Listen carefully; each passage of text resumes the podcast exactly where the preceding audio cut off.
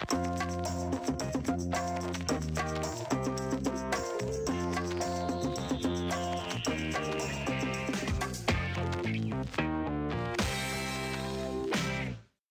Välkomna ska ni vara till Eurotalk. Vi skriver in den 12 eh, augusti 2019 och eh, konstaterar att det är min 15 eller 16 säsong som kickas igång nu.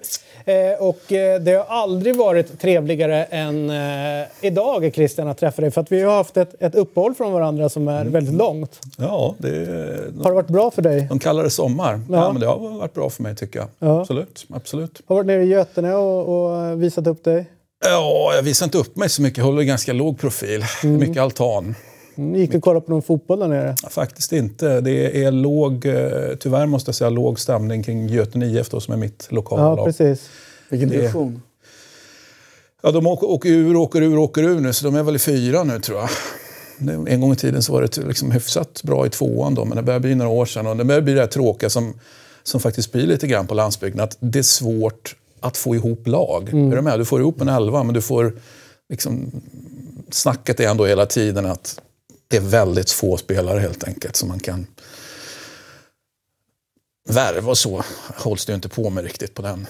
Och det, och det roliga med det här det är ju att steget mellan Götene och Newcastle är inte så långt. Alltså Det försöka få krymper ihop... trots att Göten åker ur, åker ur, åker. Exakt, och ni håller er kvar, håller er kvar, håller er kvar. Men ni har fortfarande problem med en 11, ni har problem med att, hur det ser ut, ni har problem med, med att, få liksom en, en bra styrsel på det hela. Även fast jag tänkte när vi kommer till det så är du lite väl sträng mot ditt kära eh, Newcastle. Eh, jag, jag Det börjar, det noterar... börjar där även i år. Att jag är för negativ. Ja, jag tror det. Fast förra året Den man älskar så Agaman, va? Är det inte så? Vad sa du? Den man älskar Agaman, är det inte så enkelt? Extra mycket lupp. Man kan bli trött på det också. Sommaren Var kommer det ifrån, det uttrycket igen? För det är väl jävligt dumt egentligen. Nej, men det är väl barnuppfostran. Man älskar. eh, Det låter ju- barn- Barnuppfostran Det låter perverterat på något sätt. Ja, ja, jag vet inte. Det ligger väl någon slags... eh, Det var ju så barn fostrades back in the days. Då la sig så, smack och så fick man smisk på rumpan. Det var ju ända upp till... Back in the eh, days? Nej. När jag var... Ja, exakt. In the days. Jag har, Ja, jag har, jag har varit med på inkilning i Norrköping. Ja, Ja. okej. Och jag har ju fått det av en lärare en gång, så att det är inga konstigheter. Smiskad? Ja, visst. Wow. Fick smisk alltså. Det är ju lite... Fast han la, han la inte mig så och drog ner, utan Nej. jag fick stå upp och så... Vilken ålder då? Det jävla sten. Vilken ålder då? Ja, men sju bast kanske. Ja, jag är ettan alltså, typ. Ja. Slår du tillbaka? Nej, det gjorde jävligt ont minns jag. Man gjorde ju inte det på den tiden. Alltså, tillbaka. att slå tillbaka fanns ju Nej. inte. Det, På den tiden, det var ett annat Sverige Noah. Då hade man respekt för äldre. Ja. Eh, Glöm det.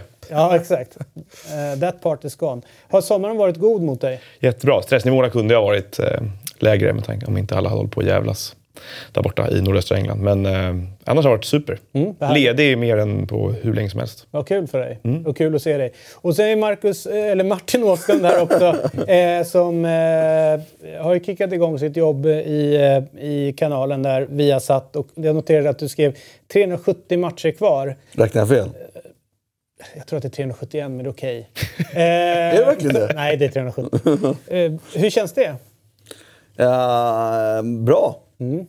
Även om det känns väldigt, väldigt mycket. När, jag, när siffran presenterades i programmet i fredags, när det är 380 matcher kvar, så vill jag säga oj, jävlar vad mycket. Men det går rätt fort. Ja, det gör ju det. Eh, det blir så när, när man har kul. Vet ni en annan grej som är lite roligt? Björn var ju ytterst nära att få 13 rätt på Euro, Europatipset heter det, igår. Han var bara en ifrån. Och det var ju BP's eh, kvittering tydligen. Ska ha ställt, 88 eller vad? Nej, ehm, eh, precis. B, BP's kvittering i eh, 88. Gjorde Sent. bara. Vallen, ja. Vad var utdelningen mot 12? Inte mycket alls. Det var ganska lågt. Så det är jackpot på torsdag. Så det är, eh, Eller på 12. På 13 var det lågt. Så jag tror inte att det var någonting. Det där var ju en ganska eh, lätt rad. Eh, så är det. Vi kommer ju köra en tävling i år. Eh, och eh, det, det är ju Team David, Team Noah, Team Gusten, Team Björn och Team Borellen. Eh, och då är det 972 rader. Eh, och eh, då blir det så att man kan rygga oss. Och man kan köpa en, två eller tre andelar och priset per andel är 20 kronor styck och vi spelar tillsammans. Eh, och det blir som sagt var 972 rader och... Eh, Var köper man andelarna då? På Svenska Spel tillsammans. Alltså, Vi lägger ut en länk eh, så kan man följa den sen. Eh, och då blir det intressant. Kan man köpa stående då, tre andelar? Liksom? Det skulle man teoretiskt sett kunna göra. Abonnera. Jag bara tänker så de slipper göra om Ja, du är hjärtligt välkommen Martin. Mm. Ja, det, det ju Det, det intressanta blir nu... Jag tävling- testar in din säljförmåga här nu. Eh, när eh, när eh, Christian alltså inte kommer köra eh, en hjärtat. utan 972 rader. Eh, och se om han... Eh, eh, för han har alltid kunnat gömma sin usla spelform bakom att han bara kör en, en rad medan vi körde 96. Nu är det liksom lite grann upp till bevis för Christian. Han kan spela 972 enkelrader.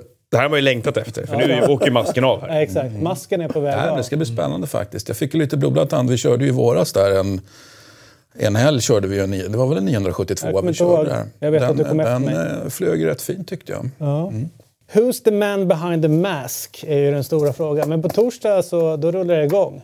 Eh, och eh, apropå andra nyheter då från den här världen som de två befinner sig i, den så kallade medievärlden, så är det ju att eh, La Liga, Serie A och MLS försvinner från Strive och går över till eh, C More. Eh, och eh, det tror jag nog en del är glada för, för att de sitter redan inne med ett C paket för allsvenskan och, och kanske elitserien i hockey. Och nu ramlar de här grejerna in. Vad är er spontana tanke kring det här? Eh, inte så mycket överhuvudtaget, har jag tänkt. Nej. Men jag såg att hela kommentatorsgänget mer eller mindre hänger med, va? Ja, visst. Ja. Jag tycker det är lite spännande för eftersom eh, det finns, eh, finns ju kommentatorer på, på... Det är upplagt för någon form av liksom, eh, konflikt där, tycker jag ju, på arbetsutbudssidan. Samtidigt som jag tycker att det är... Och jag, jag, jag, det var väl... Alltså, Strive har väl... Alltså IMG, som, de har ju bara väntat på att någon tar det. I, alltså det är ingen vinstaffär för dem, det är en jätteförlustaffär. Men de har väl provat någonting som de kanske kan använda någon annanstans. Så jag är lite överraskad att de lägger ner hela plattformen. Det, det, det, De lägger inte ner hela, de kör ju kvar i Norge och i Danmark. Ja, samma då grej. Eh, Så, Så då har de bara liksom eh, tagit, eh, fått bort en del av kostnaden. Sen är det givet att Simon måste ju ha någon fotboll. De har ju ingenting kvar under, bara landslagsfotboll kvar nästa år. Så det har väl väntat på många sätt och vis.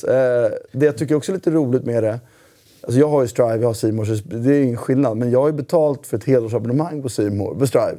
Det innebär att jag då på ett halvår nu ska betala extra för att kunna behålla det. Alltså nu serien och Simor spelar ingen roll. Men rent principiellt tycker jag att det är lite märkligt. Precis, jag har ju också pröjsat in där så man väntar ju i så fall att få eh, pengarna tillbaka. Men vi har haft liknande situationer, har vi inte det? Där de här rättigheterna har bytt Under ägare. säsong, ja. ja. väldigt, väldigt Eller kort under- in på säsong så att många har hunnit teckna upp sig och sådär. Typ. Och det kan man tycka att det finns ett problem med. att Det hade varit skönt att få det klart tidigare. Men eh, jag känner ju att det ligger rätt i tiden framförallt att ta La Liga med tanke på att eh, vi har, det finns stort svensk intresse där nu. Det brukar kunna driva fram intresset i Sverige. eh, Det blir spännande att se om Guidetti får spela. Jag menar det. Men eh, precis, det där kan väl du ta upp i din lilla tidning där. Eh, vad som händer med alla de här nu som har köpt Strive-grejer och sen så då... Jag vet vad som händer. Vadå? Vi som har köpt årsabonnemang har ett erbjudande att köpa eh, More Sport för att se de här tre ligorna för 99 kronor i nio månader.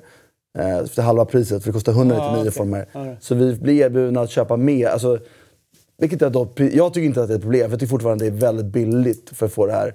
Men principiellt är det lite märkligt att köpa någonting ett halvår till som man helt plötsligt inte får tillgång till. Jag fattar. Men Du- det har varit så billigt så det, jag tänker andra inte sidan, det. så, för- de här sakerna kan ju slå åt andra hållet också. Det är inte bara att rättigheterna byter ägare. Jag tänkte på, de, vem var det, var det till fyra Simor som hade Liga 1 och så någonting med, nej, tvärtom med Zlatan. Han, någon som hade Serie A-rättigheterna och så gick han till PSG på slut och så försvinner liksom 50% av tittarna för att en spelare byter liga. Mm. Så att det, Det ska bli kul att se om Isak kan dra någon tittare. För att, alltså, Zlatan har ju varit eh, ensam majestät. Tittan, tittningen på honom har ju varit helt sjuk. ja, det är inte så att jättemånga har köpt abonnemang för att kunna se Bundesliga för att se Forsberg på helgerna heller. Men fast i hand, tänk, han tänk, den tanken har slagit mig. Tänk om Zlatans entourage hade gjort det så precis som eh, de gjorde när, när Seymour eh, blev av med Premier League. Att, att Zlatans entourage hade gått in och köpt, eftersom de köpte rättigheterna där han ska till. Och sen hade de ju vet, med vetskapen om att det där måste det funnits ett arbitrage att Det har göra. pull, hela pullen. Och det kan jag inte tänka mig är olagligt, eller? Att, bara att de köper upp rättigheterna för den ligan som han spelar i, sen säljer de det vidare till högstbjudande i exakt. Sverige. Bara Ja, en- men det, det mellan- hade de tjänat stålar på. Nå- Något djävulskt. Du, Har eh, du köpt rättigheterna till? Nej, men däremot så köpte jag eh, matchvärdskapet Han till en eh? Till en, hockeymatch en gång. Så att eh, innan matchen var det matchen presenteras av David Fjell inne, inne på arenan. eh, det tyckte jag var stort. Eh, Låga, låga publiksiffror har jag. ja, det var, det var när AIK var nere i... Lämnar. I fyran? Ja, de hade åkt ur elitserien och ur allsvenska, eller blivit tvångsinflyttade till division 1 och Ja. låg där. Och då kände Då kände du att det här är min stund. det är min stund. 5 000 spänn. Och sen var det också så sjukt, så säger jag under matchen så här, vad fan, man måste, ge- man ska ge det present till matchens lirare. Det har jag helt glömt. Så jag var tvungen att dra ut periodpaus mellan andra och tredje, drog till Pressbyrån, köpte en stock snus. Drog till, eh, till materialen och frågade, vem snusar general? Lös. Ja, det var den och den spelaren. Okej, då blir han matchens lirare. Han hade varit ganska iskall. Och så när han fick, eh, han bara, det här är fan det bästa jag fått som matchens eh, lirare. Ja, ja, så kan det vara. Eh, du, Alejandro Bedoya som en gång spelade i Helsingborg eh, och sen gjort en ganska fin karriär eh, har ju nu landat in i Major League Soccer borta i USA. Eh, och han tog en mikrofon eh, under sitt, sitt målfirande och så ska, sa han så här Congress, do something now, end gun violence. Eh, med tanke på det som har hänt då, bland annat i Oh- Ohio och också El Paso och sen så är det ganska, ganska mycket skjutningar just nu borta i USA. Eh, och det är många som säger att politik och fotboll ska man liksom separera ifrån. Det, det, liksom, det har ingenting med, med varandra att göra riktigt. Men en sån här, sånt här utspel, Christian, eh, får det, det dig att hissa eller dissa det? Jag älskar det. Jag, jag tycker att det är underbart att han tar ställning. Jag, tycker, jag, jag, jag gillar ju när politik och sport, eller så för mig hör de ju intimt samman. Liksom, för det ena går inte att separera från det andra. Sen så kan man ju tycka att det finns mer eller mindre viktiga grejer. Och det är klart att någonting är skitviktigt för, för någon annan och så är det inte alls viktigt för mig och så vidare. Men just jag tycker den här grejen då blir ju ganska... Det är samma som den här om vi tar katalanska nu är frihets eller separatist eller hur man nu vill se självständighetsprylen. Det, det, man ska få hålla på med sådana grejer liksom på, till en gräns. Då. Det där tycker jag, det här är ingen gräns eh, som är passerad för mig på något sätt. Utan jag älskar att han gör det. Snyggt, stilpoäng. Va- Vad är den, den, om ni liksom eh, bara liksom försöker backtracka lite grann i skallen, vilken är den coolaste politiska man, manifestationen ni har sett på en... Eh, Ja, men det blir en- Mexico City, det kan ju inte vara något annat. hur tänker du då? Nej, men alltså, det är ju den mest ikoniska liksom, protesten. Jag kan inte tänka någonting annat. Kan, du, kan du fylla i för de som kanske... Ja, men alltså svarta, svarta handskar på... på Ja, så är det ju. Och det var ju friidrott. Eh, så. Men jag ja, tänker, ja, du vill ha fotboll? fotboll ja. ja, ja, ja. Ja, jag vet inte. Jag, tycker att den här har varit ganska mäktig. Just att man, att man väljer en färg vad gäller, eh, som, som katalanerna gjorde. Sen kan jag eh, se argument emot att de ska vara självständiga. Men eh, snyggt. Det borde sitta lite mer i gult här kan jag tycka. Mm, kanske.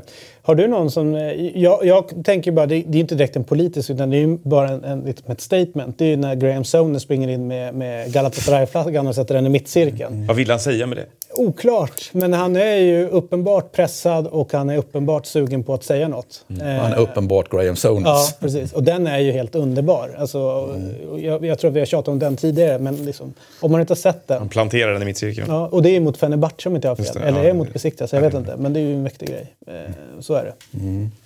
Ja, det är ju en provokation så gott som något annat. Det här är eh, säkert de som ser det här som provokation också, men jag tycker liksom ändå att det blir lite väsensskilt där.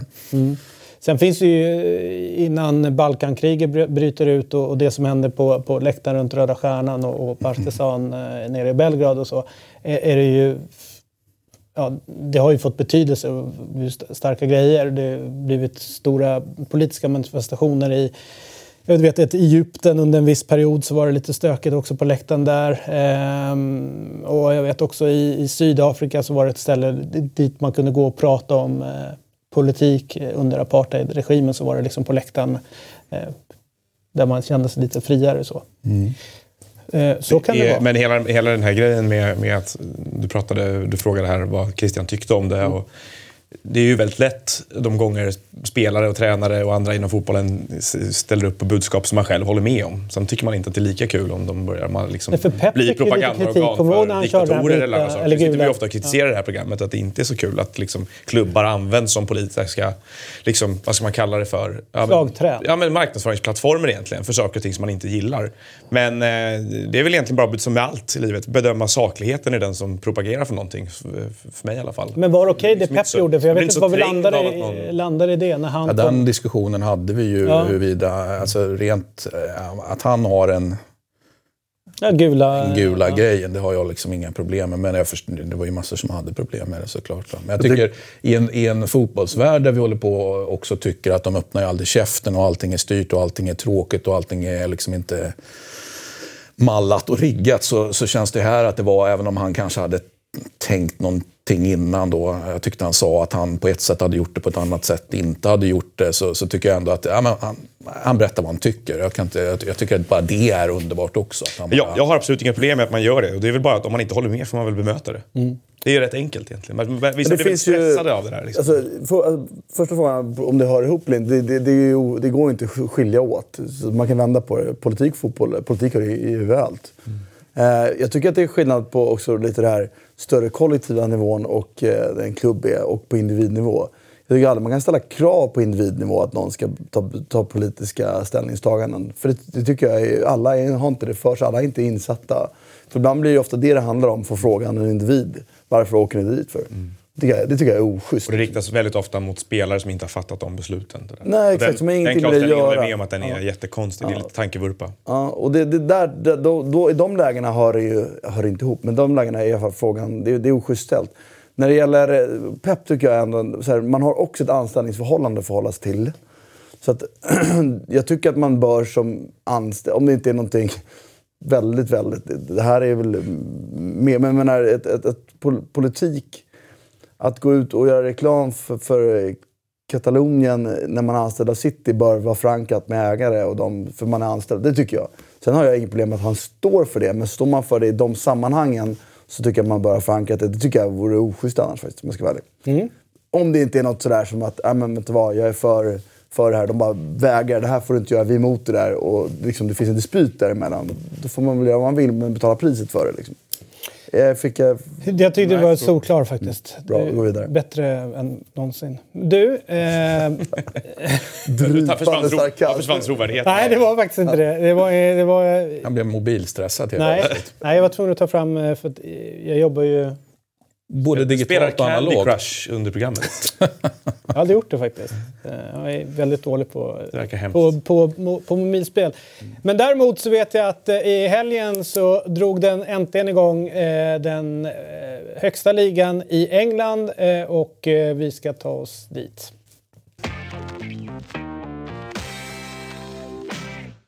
Eh, en eh, helg som började väldigt tidigt, började redan på fredagen. Eh, där kickades igång när Liverpool hemma mötte Norwich.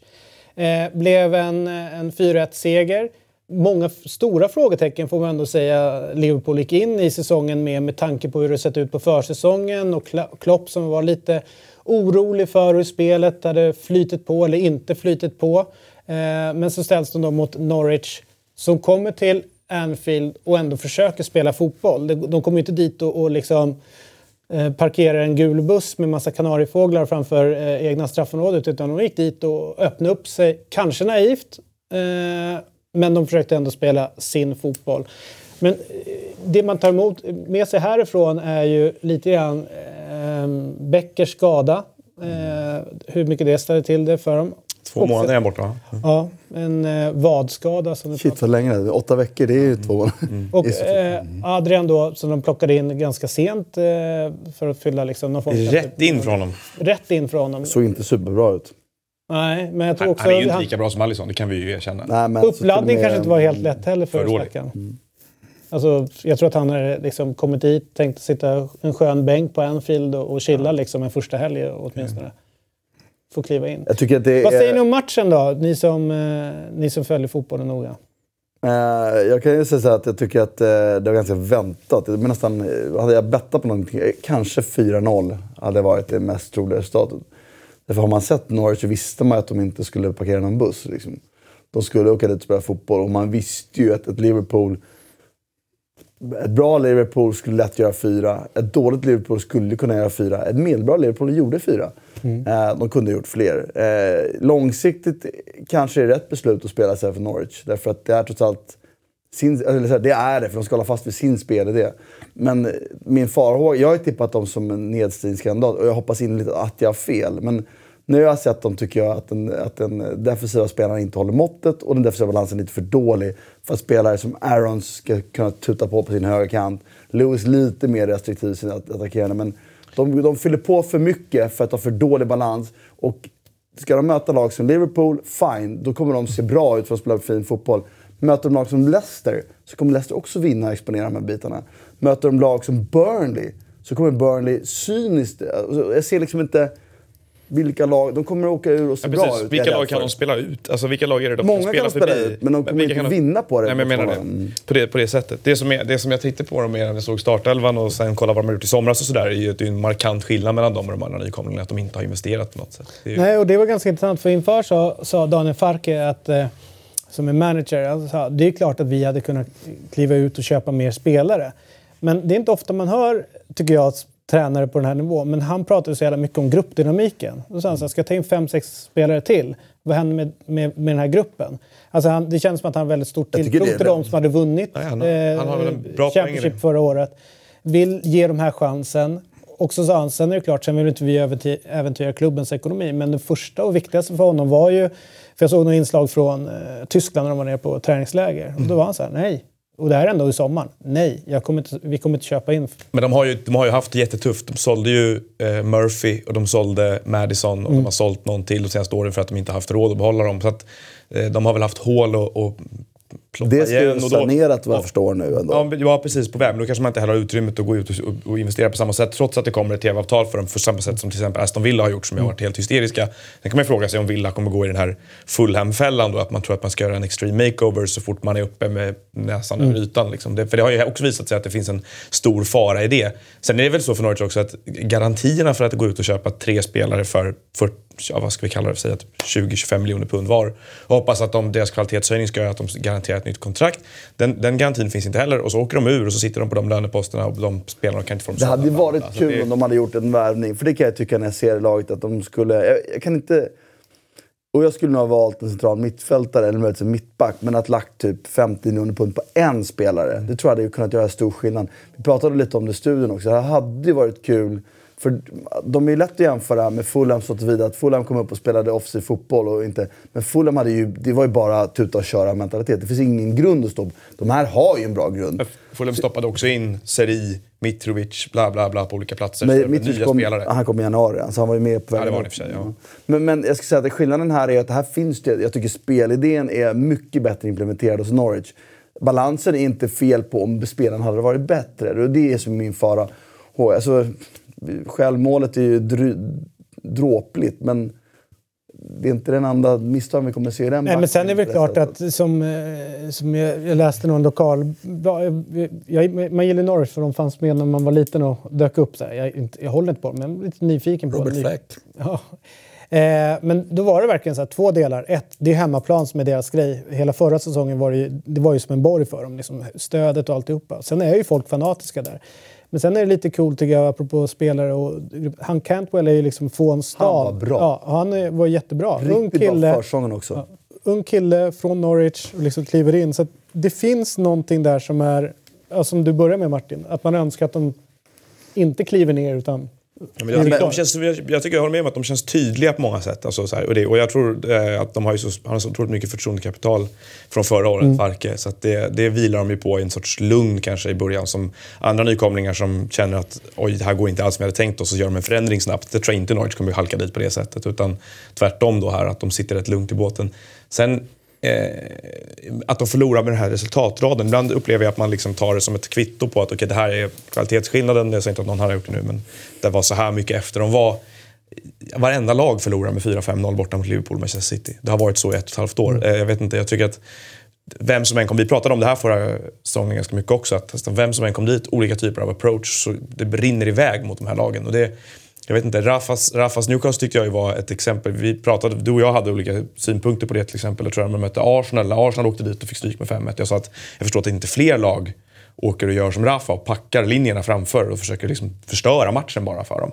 För då kunde man hålla ner målskillnaden i alla fall. Man förlorade, men man drog inte på sig fyra minusmål på något sätt. Det var en match Rafa inte borde ha gjort det. Det var ju när han mötte, var det Chelsea mot lag? Det var ja, precis. Det var lite överdrivet negativt. skadeskjutet lag, då kunde han tagit chansen. Det men över en säsong så tjänar han ganska många mål på det där. Liksom. Och den, den insikten drabbar inte jättemånga fortfarande. Men det handlar om att man ska vara... Alltså, här, att komma upp som Norwich och göra som Rafa gjorde, vilket jag inte alls säger någonting emot det långsiktiga resultatet kanske är viktigare än, än det man får den här matchen. Ja. Jag säger, det finns eh, kvalitet. Jag tycker att Buendia kommer ha en del instick som vi kommer förvånas över. Som Cantwell, Hernandez kom in och spelade förra året. Det är också bra på kanten, så det finns kvalitet. Pukki kommer behöva fem mål, mm. kanske ett mål. Det är ett problem de kommer ha. Men han är också väldigt, väldigt löpvillig. Så det finns kvaliteter. Jag, av nykomlingarna den här helgen tycker jag att de var bäst. Jag tycker Aston Villa var sämst, vilket de flesta andra skulle säga tvärtom. Jag tycker Aston Villa gjorde ett mål, hade ingenting. De hade inget spel någonting, de bara slog ifrån sig. Eh, det är möjligt att, att det resultatet av matchen blev, så att, jo, jag förstår det. Men ska jag döma av de tre nykomlingarna den här helgen, så Sheffield har sitt otroligt enkla, raka spel. Det kommer de ta poäng på. Eh, Norwich har någonting. Men med lite bättre kvalitet hade jag varit säker på att de hängde kvar. Alltså pratar vi någon, en eller två spelare Eh, men jag tycker Aston Villa mest såg ut så, som liksom, krigare. De ställde sig långt ner och packade laget och så, så slog de ifrån sig. Och så, jag menar, det, det, det, kom, det, kommer inte, det kan de inte fortsätta flyga med. Liksom.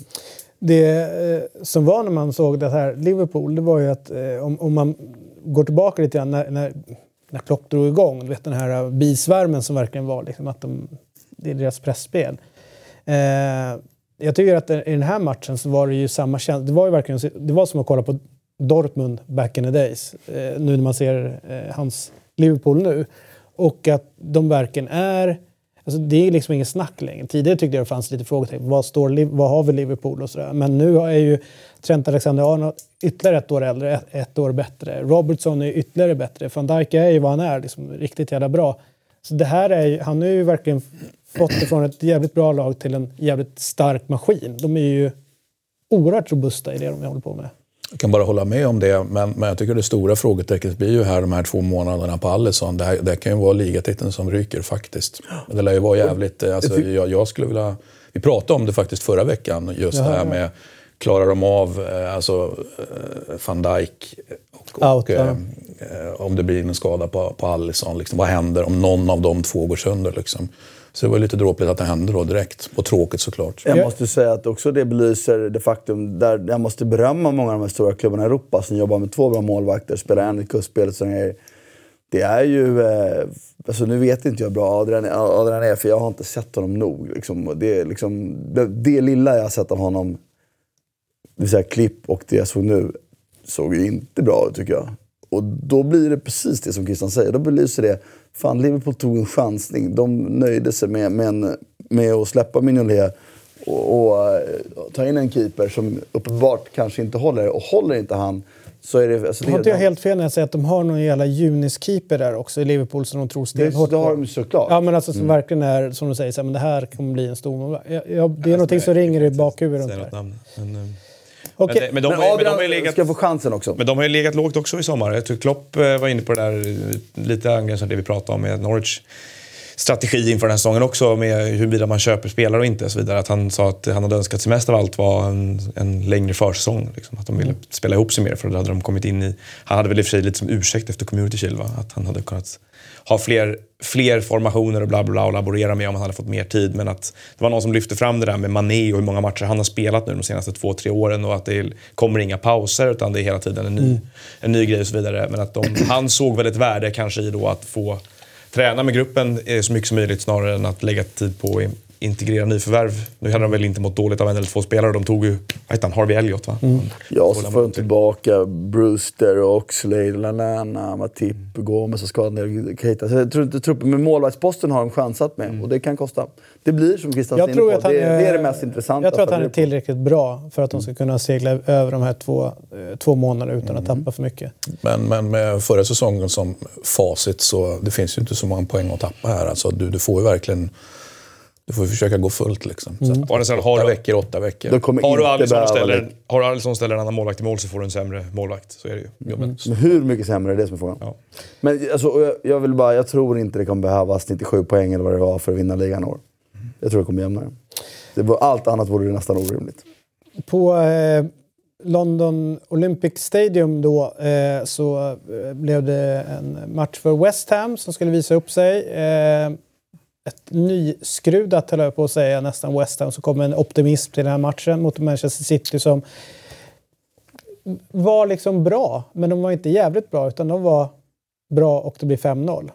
Eh, de är, apropå, alltså Liverpool och, och, City är ju just nu outstanding. Och Det var väl de dåliga nyheterna för West Ham. Mm. Hade det blivit om City var riktigt bra i den här matchen. De jag såg att Pellegrini var ganska, var, pratade om att han var nöjd med insatsen till vissa delar efteråt. Men det är ju två, ytterligare två. Det är en straffmiss. Eller, Aguero får ju slå om den och sätta den. Men det är ett VAR-mål, ett två VAR-mål som är utöver det där. Så det kunde det blivit 6-7. Eh, trots att då West Ham tycker att de gör en helt okej insats. Så det är väl, säger väl någonting om någonting också. Att det är den nivåskillnaden som, som existerar fortfarande.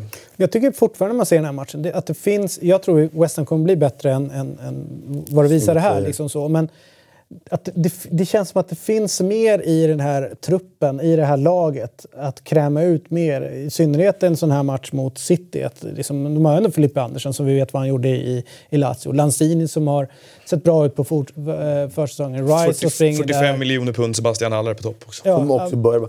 Får jag Alltså bara, det, det, är ju så, det är ju inte ett pisselag de håller på med här liksom. Och det var ju en besvikelse för nog förväntade vi så att, eller jag förväntade mig i alla fall att, det skulle vara, att de skulle vara lite bättre, Mm. West Ham måste jag säga. Så att det var, Jag ska säga, Mark Så- Noble startar inte, det kan väl också bero på det. Ja. nej, men det, på så sätt tycker jag blev en, en ganska tråkig match att titta på. Liksom. Men, men för bara, jag säger inte emot det, för jag, jag hade också förväntat mig mer. Men eh, inför matchen så, så visste man ju att, att eh, West Ham kunde i delar matcha City, för de hade den här höjden vi pratade om. Den tycker jag, jag tycker första 20 minuterna fick vi se delar av det. Jag tyckte Allaire var riktigt spännande med sina mottagningar och de fick upp spelet.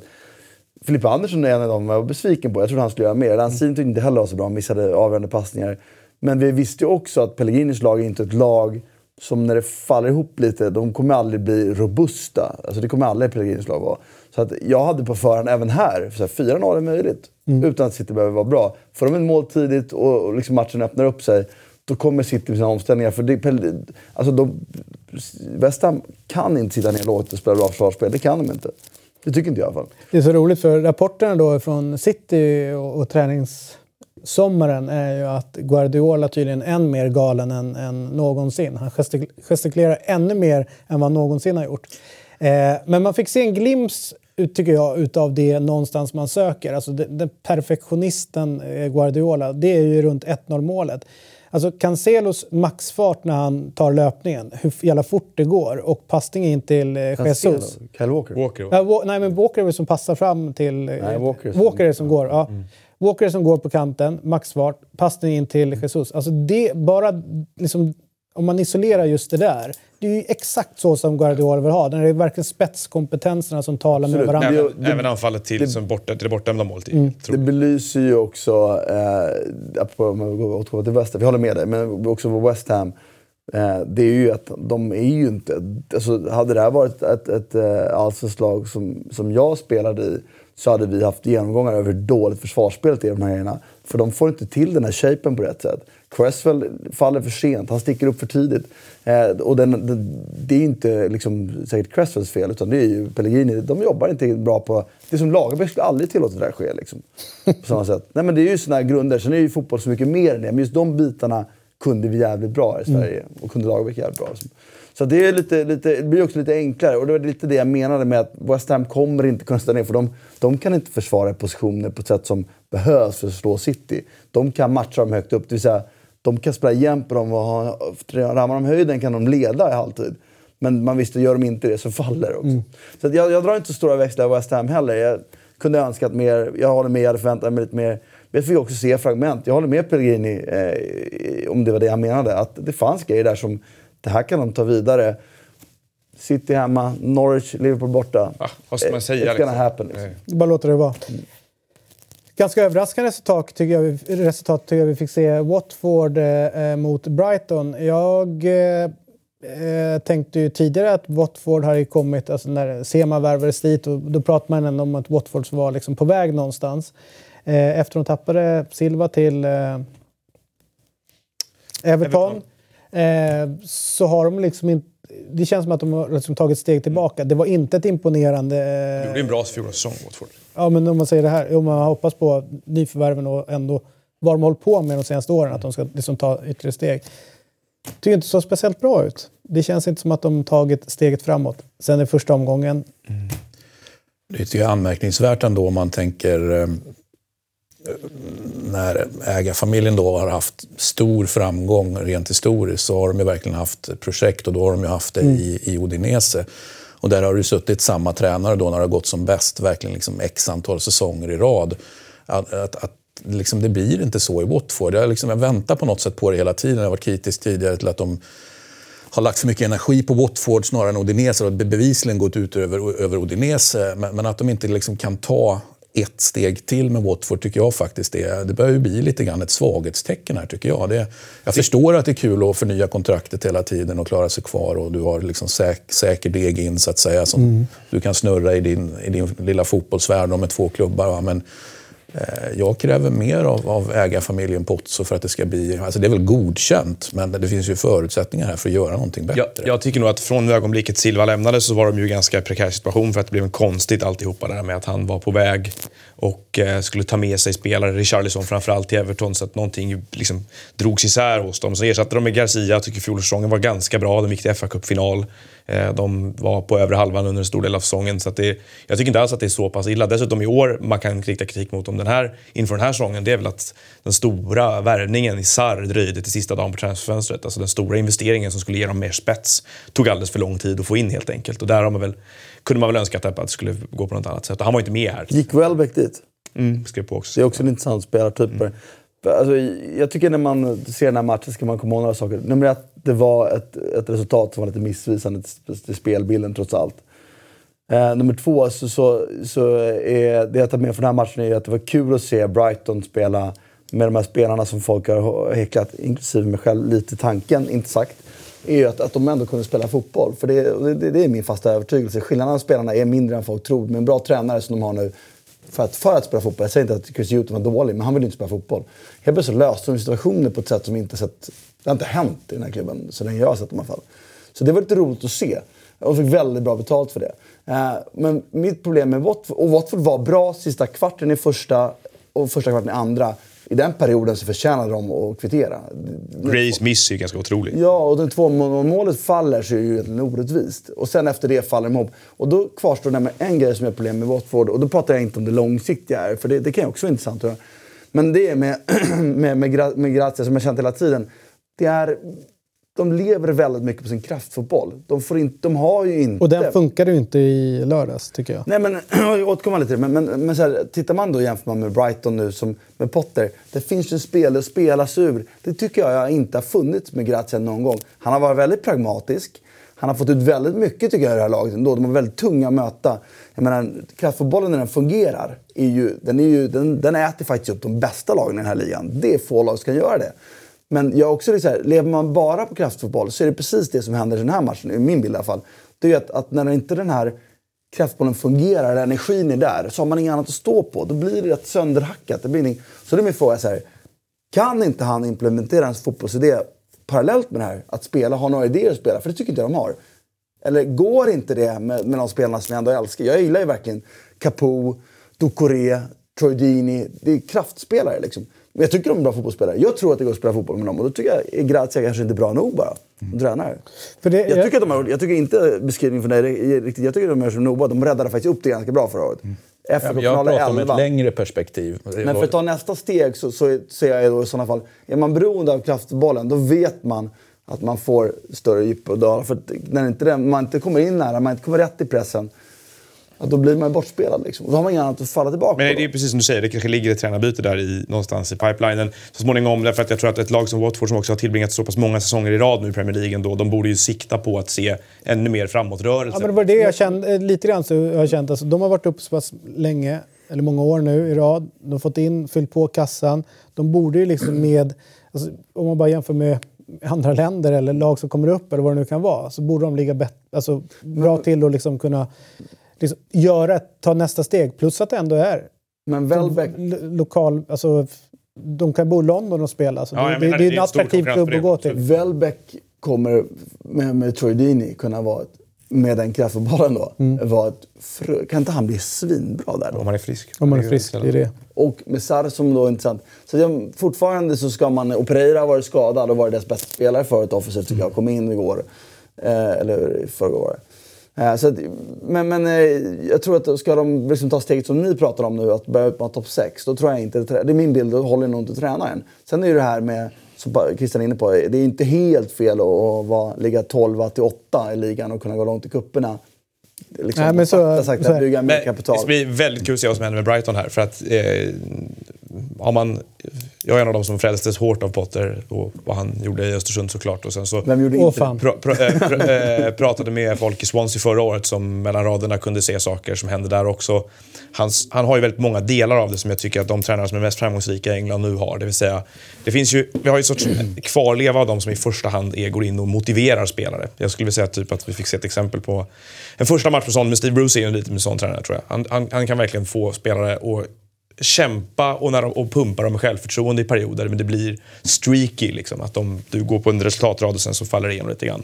Eh, Som Brighton förra året. Ja men, och han, ja, men eh, precis. Kunde, eller, liksom, du har de som är bara bra på en sak, på att organisera försvarsspel, och du har de som är bra på, på att bygga spel. Men Potter tycker jag i många delar i Östersund, vilket han inte fick tillräckligt mycket cred för där, vilket de hyllade i Swansea förut också, var att han kan faktiskt bygga, han kan organisera ett försvarsspel också. Han kan spela försvarsspel. Så det är ju, eh, han har ju dels det speltekniska, det taktiska kompetensen på något sätt och dels förmågan att utveckla individer. Du sa själv att det är många spelare i det här laget som har dömts ut, men det har ju mycket att göra med vilken fotboll de har skolats i, vad de har blivit tillsagda att de kan och inte kan, eller ska kunna och inte ska kunna. Här ombeds de att göra någonting annat och det kommer över sikt komma en hel del dippar i början på säsongen, är jag säker på, där det, det, det kostar. Och det sa han ju efter matchen själv också här att ja, men vi blev hyllad för att han bytte in två nya forwards när de ledde med 1-0 här till exempel. Mm, de anföll med sju man. Och sa de att ja, vad modig du är och grattis till det. Han sa ja, om en vecka kommer du stå och säga att jag är en idiot som gjorde det istället. Liksom. Och så funkar det ju. Men Hans ledarskap känns som att det är så pass heltäckande och det liksom svarar upp bra mot kraven på att vara tränare i den här ligan just nu. Att jag tror att han, är- han är en sån, sån som eh, ett halvår in och säger att Watford ska byta tränare eller att ett annat lag med lite större resurser ska byta tränare och han, han kommer absolut vara ett av namnen som omnämns, rätt övertygad om. Och Brighton dessutom måste man säga då här jag var rätt, jag tyckte synd om Chris Hughton på många sätt därför att jag tycker att han har fortfarande gjort ett bra jobb men jag förstår absolut logiken i det här tränarbytet och framförallt med facit i hand. Den Ashworth som är som inne som teknisk direktör nu är den som tillskrivs mycket av arkitekturen bakom hela FA och engelsk fotbolls liksom, Men var det senaste då lämnade han Southampton och gick till förbundet och nu är han inne i Han Brighton. lämnade West Bromwich innan han gick till Southampton. West Brom, precis. Helt Eh, rätt. Tillsammans och han- med eh, Roy, ja. Ja, och han är den som pinpointade Potter som rekrytering vad jag har förstått som. Så att det är ju, de, de gör ju någonting intressant Brighton och, och det blir kul att se hur de... För han... Får jag eh, fylla i bara där? För att precis det här resonemanget, jag skulle vilja ta det ett steg längre. Att, att om Brighton blir 14-15 plats eller bättre med det här spelet, med den truppen.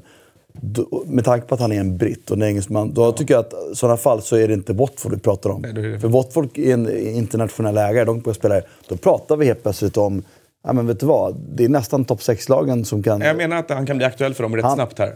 Han, har, han står... Exponentiell utveckling kan det vara här. Men det är ju väldigt tidigt att dra någon det ju Möjligheten finns. vi sitter här Men det det, är, det är några grejer som man eh, bör eh, fundera på kring eh, Graham. Eh, ena, hans kompetens, det går liksom att beslå. Liksom så här, han är jätteduktig, det har han bevisat liksom, på många ställen. Men han, i Östersund så hade han ju väldigt lång tid på sig i lugn och ro att bygga upp det. Nu har ju de i Brighton sagt så här, vi vill ändra kurs för, för klubben. Vi ska implementera ett sätt att spela som ska liksom liksom principerna ska vara ända från pojklag hela vägen upp till A-laget. Så att det är någonstans där de sitter med ganska stort jobb att göra. Men frågan är, finns tålamodet? Alltså det här sättet att spela, det är klart att i början kan det gå liksom, som man vet, nykomlingar ungefär kan ta poäng eller folk som är eller lag som är nederlagstippade i början av säsongen ska de ta sina poäng. Men finns tålamodet om de skulle komma in i en streak och börja tappa eh, eller skador eller vinter eller runt jul när det är liksom skador, avstängningar och jada jada. Om det fortfarande håller. Det han gjorde, eh, alltså någonstans så lyckas ju han liksom sätta sin kultur, sitt spelsätt och alltihopa i division 1 i superettan och sen så utan egentligen någon krav på sig. Så det blir lite spännande att se en pott Potter som får liksom lite skarpt läge. Ja. Men det har ju inte varit på det sättet. Nej. Samtidigt som Swansea var i en utsatt situation förra året för honom också. Nu, var ju och det- utsatt på det sättet att det var en större klubb men han kom in i ett nedflyttad och blev av med alla. Så han Precis. kom Så in här, i är det, läge. här är det mer kritiskt. Liksom. Ja. Det kommer komma ögonblick här där han behöver ta resultaten snarare än att tänka på utveckling. Och, såklart. Det, och det har, inte, det har vi inte sett tidigare. Nej, och den tycker jag blir jättespännande Och det är väl kanske en sån sak, en sån situation eller ett sånt vägskäl som gör att man, det kommer att avgöra huruvida du pratar om här. Vilka klubbar blir han aktuell för så småningom? Därför att, eh, I och med att han är engelsman, i och med att han rätt snabbt kommer bli det nya svarta här, vilket jag är övertygad om att han kommer bli. Framförallt Årets medialt. mål redan nu eh, gjorde de i matchen här. eh, När de eh, är på riktigt, det är ju hur vack- vackert som helst. Sen får man säga att det är mot Watford, men en, det börjar ju med målvakten som Mm. spelar i straffområdet sen så hela vägen upp och sen så till mål. Så den är ju, Väldigt snyggt. det är ju snyggt på riktigt. Eh, jag ser det apropå det just med Potter, jag tror jag sa det här innan, i lördags också. Det är, på det du nämner, det är klart att, att, att det är en tryggare miljö. Fast jag tror att fotbollsmässigt är resan längre från division 1 i toppen av allsvenskan till Europa League. Det är ett större spann. Så den här är ju resan mycket kortare, och med en mycket mer utsatt såklart. Men han har också bättre spelare till sitt förfogande. Och en annan sak är att det tar väldigt lång tid att bygga upp en, en, en spelfilosofi en spelidé. Men har man väl satt den så behöver man ju inte tre år till för att lära sig den på nytt. Nej. Ju, och jag säger inte att det är så har blivit fallet, men det är ju också ett rimligt antagande. Jag tror att under de åren så byggde han ju upp sin idé. Nu är han på en nivå när han kan implementera den fortare. Och det är lättare att få, få eh, vet han, Pascal Gross göra grejerna än Hossam Aiesh. All respekt för Hossam Aiesh, om du står ett exempel. Å andra sidan så finns en Dunk och Duffy som man har sett som ganska begränsade fotbollsspelare. Men, alltså, det, det intressanta med det här, exakt det du säger, så att jag, så att jag pratade med en polare om. När man såg Brighton, det ser visst avigt ut, någon jävla vänsterfotad med världens längsta sula ska slå en, liksom en kontrollerad femmeterspassning. Men får ju fram dem. Men det som är intressant är att man glömmer bort att de som tar sig till Premier League i grunden är ju svinduktiga jävla fotbollsspelare. Eh, och det, det är någonstans... Funktionell teknik. Ja, de har vet, alltihopa. Men sen under rätt många år har man haft eh, Houghtons eller Bruce eller liknande som sagt om du får bollen Noah så är det rad Z. Den ska sitta där borta. Så blir liksom blir tränare i det. Det blir intressant nu med någon som lockar fram Andra den biten. Ja, fotbollen det- som gjorde det- att de det- faktiskt har kommit hela Det vägen. var ju det samma sak med, som man såg i Sverige då, med att, och samma sak med vissa spelare i Swansea också. Som ju, de har ju, bilden av dem har formats för att de har gått mellan lag och tränare med ombetts göra exakt samma saker. Så får de plötsligt tränare och säger men du kan göra det här också. Eller, nu provar vi att göra det och då, då dyker det upp nya nyanser av dem. Men jag tyckte man märkte det där också på två grejer här. Ehm, efter matchen så det var väl han fick ju frågor om varför han hade startat utan alla sina nyförvärv på planen, att de satt på bänken allihopa. Då, då sa han att Nej, men det var, de hade jobbat med de här grejerna hela sommaren med de spelare som var där. De kom in, Aaron Moy och de här kom in rätt sent. Så att varför skulle han liksom, han sa att det hade varit jättekonstigt psykologiskt att slänga in dem från start då med spelare. Och sen så intervjuade de, eh, jag minns inte vem det var, eh, i startelvan som, om vad, vad som hade hänt under försäsongen och så vidare. Lineker tror jag ställde frågorna och sånt där. Då, eh, nej, men då pratade de, och då spelarna ger ju bort det där. De säger att nej, men han, och väldigt sällan du hör, i Premier League i alla fall, har hört traditionellt sett att spelare går ut i intervjuer och säger att eh, hans eh, metod, hans eh, koncept, hur vi ska spela, bla bla bla. Han har en helt egen ideologi, han har varit tydlig och pedagogisk med hur den ska fungera.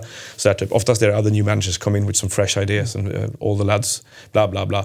Här var det lite mer att de, spelarna själva hade eh, liksom, mer eller mindre rapade upp vad Potter hade sagt till dem. Medan när han får frågor om det själv så är det inte att han bara, jag har försökt implementera ett koncept, för då vet han att han är ute på jävligt tunn is. Utan han säger bara att vi har ju inventerat vad vi har, bla bla bla, och försökt förstå. Han är oerhört intelligent. Så att han är ju smart på det sättet medialt här också. Inte gå på myten om sig själv utan hela tiden försöka dra ner alltihopa och vara ödmjuk. Så att jag Det är lite rätt mäktigt. Vi har en svensk som sitter där på, eller två, Fredrik Ljungberg också sitter där. Men han, Björn heter han. Björn. Hamberg. Ja, lite så här doldis som har... Hakat på. Menar, har gjort sitt värv uppe i Jämtland under rätt många år. Tränare Och från så. tre Frösön. Ja. blev. Ja, men det, är, det, är en cool, det är också en Absolut. cool resa som inte riktigt är berättad fullt ut. Och Och det så. kommer det berättas om i höst. Om och om igen tror jag. Jo, men, ja, men det är höst. Men om man tänker, man bara tar bakifrån. Att det är en kille som har suttit jämte honom ute i Europa Stod på League. läktaren och filmade matcherna när jag kom till Superettan. Morön, BK borta. Ja, men det är svinhäftigt tycker jag. Men då är frågan att han måste ändå ha ganska mycket liksom, i sig för att kliva in. Alltså, pratar med Hasse Backe hur det är. Liksom, när han kom dit med Svennis och gå ut och, och köra eh, men, men, hålla i träningspassen och liksom vad som krävs för att liksom, nå fram till de här fullblodsproffsen som den där. kommer en snubbe som nästan ingen i Sverige vet om. Han står och driver träningar i Premier League. Det, jag tycker det är liksom... jävla respekt Ja, det är på kul. det. Får jag säga en sak på det där som jag har tänkt på? Eh, inte just specifikt på Hamberg, men, men så här, på ett sätt har det blivit svårare att vara tränare idag för stjärnorna har blivit större stjärnor, de blivit större individer, det, de blir liksom egna företag. Liksom. På ett annat sätt har det blivit lättare. För att, på det Hasse, jag har tänkt på det gång, det är ingen idag som behöver motivera alla de unga som kommer upp nu, de är så jävla kunskapsdrivna. Så när de, när de märker att någon kan ge dem saker som mä- mättar deras kunskapsdriv så blir de accepterade. Så att den här auktoriteten betyder mindre, tror jag. Eh, utan det betyder mer om vad du faktiskt kan alltså. tillföra, vad du kan lära folk. Och det är min bild av hur hela utvecklingen går. Sen just det här, sen måste du idag dessutom då, vilket är svårt, vara en sjukt stark ledare i de här stora lagen för att hantera de här superstjärnorna. Så måste du ha båda, och det är väldigt få som klarar av båda. Och då kanske du behöver auktoriteten. Men i Brighton så finns det inga superstjärnor. Jag tror att kunskapsbehovet är det man ska mätta. Och då kommer de här med sina kunskaper. De bara, fan de här, grejerna kan, de här killarna kan grejer. Fan, let's listen. Liksom, nu kör vi bara. Finns Och det, och det, men det, inga- att kunna saker är en sak, men pedagogiken är ju också den som kan Ja, framföra. men det, är, det är det som man märker om de kan och det är ju knäckfrågan liksom, på något sätt. Ja, och, men annars märker du inte om de kan. Om de inte har pedagogiken märker man inte om de kan du, kan, du kan ändå kunna mycket. Är det det jag menar? Du Ja, men det vara- märker man inte som spelare då. Alltså menar de som är överteoretiker? Alltså, Nej, men om någon inte kan... För, för, för, för, alltså, du, du förstår inte om de kan eller inte kan. Så Nej. det, det hänger ihop, menar jag. Eh, de kanske inte är superstjärnor, men du vet i folks bakgårdar finns det jävligt många profeter. Så det finns säkert i folk som är kungar i Brighton som Absolut. är svårt att, att, att, eh, hantera också. Eh, ska vi ta oss till eh, kanske den coolaste arenan i hela Europa just nu? Eh, det är ju nya White Hart Lane. Eller heter den? Tottenham Stadium, eller vad, vad kallar de det för? Ja, Den, den är ju så mäktigt byggd och nästan så att när man sitter och kollar så här att det sista etaget det planar liksom ut mot... Eh, jag tycker också Anfield eh, har de ju... Jag har inte varit där, men det ser så otroligt Ja, den är så häftig och så har de ju den här gigantiska jävla väggen bakom hela målet. ja, det är bra gjort. Ja, det är svinbra gjort. Den här matchen eh, tycker jag... Eh, ja, men alltså Villa är nykomlingar, tar, eh, som de sa innan, vi möter lag, ett lag som var i, i Europafinal förra året. Och, eh, det är klart att jag tror att Villa med en sån här typ av prestation kan klara kvar ett, ett kontrakt. Jag håller inte med om det riktigt. Ja. Eh, men eh, vad, vad säger ni om detta eh, Tottenham som visades upp? Eh, det var lite kaxiga, liksom kunna kasta in lite spelare på slutet och Harry Kane som inte går hela augusti utan att göra mål. Han hade ju gjort mål på hem på den här nya arenan ännu innan det här. Så, Så det att det var ju- var är ju mycket, mycket positivt som hände runt Tottenham här. Ja, det får man säga. Första gången på länge de avslutar transferfönster utan att det känns som att de har missat en möjlighet på något sätt Mm. att bygga vidare. Och att Eriksen är kvar är ju... Och vänder lite grann i min håller inte Ma- Martin säkert men det hände ju någonting med Jo, men det Tottenham gjorde när. Eriksen kom in. Ja, men det här är ju, det är ju alltså det, de, där finns det väl både intryck för ögonen och statistik som talar för hur mycket fler chanser de skapar med honom på planen än utan. Så det, är- men däremot så tycker jag väl att eh, det var ju en, en kändes som en kritisk period den här sommaren för dem och jag är inte så förvånad att det slutade som det gjorde på, på transfermarknaden med tanke på att, tanke på att Pochettino berättade under våren och i samband med Champions League-finalen och hur nära han hade varit att lämna vid ett tillfälle. Så hade de väl lite tur att eh, tränarposterna i framförallt Real Madrid och Manchester United blev upptagna av andra personer. Så att de, de jobben var inte aktuella och då är det inte plötsligt var det inte lika jättemånga jobb för honom att ta. Eh, men sen så var det ju bara några veckor sedan som han satt där och sa när han bara hade fått in en Dombele att... att Visst var det eh, konstigt uttalande? Ja, men det, han, har, han har lärt sig det där nu tror jag. Han har, det har funkat för att han sätter press på Levi genom att liksom markera. Och han vet att han är oumbärlig för dem på många sätt. Att han säger då att om du får de väl ändra min titel till, från manager till coach. Och så, för jag har ingenting att säga till om vilka spelare det värvar i alla fall. Och så tar det en vecka och så är Sessignon och Lo Celso klara båda två. Eh, och det var till och med ganska långtgående diskussioner med Dybala verkar det som då, där saker och ting föll på Juventus och bildrättigheter och allt vad det var för någonting. Men eh, jag tyckte väl att det var, liksom, ska, de, ska de visa Pochettino att han är klubben att, att, att stanna i för honom på något sätt så var de tvungna att ge mer av vad han ville ha här. Och eh, jag räknar inte med någon kort väg in i hans föredragna startelva för eh, Lo Celso och Sessignon. Framförallt inte Sessignon tror jag som behöver drillas ganska länge för det där. Men eh, en Dombele har de ju fått fart på ganska direkt och det var väl vad de behövde med tanke på att de var väldigt tunna på den positionen. Kanske, det, han- kanske deras tunnaste Såg inte han lag. riktigt, riktigt fin ut den här matchen? Grym tyckte jag. Eller?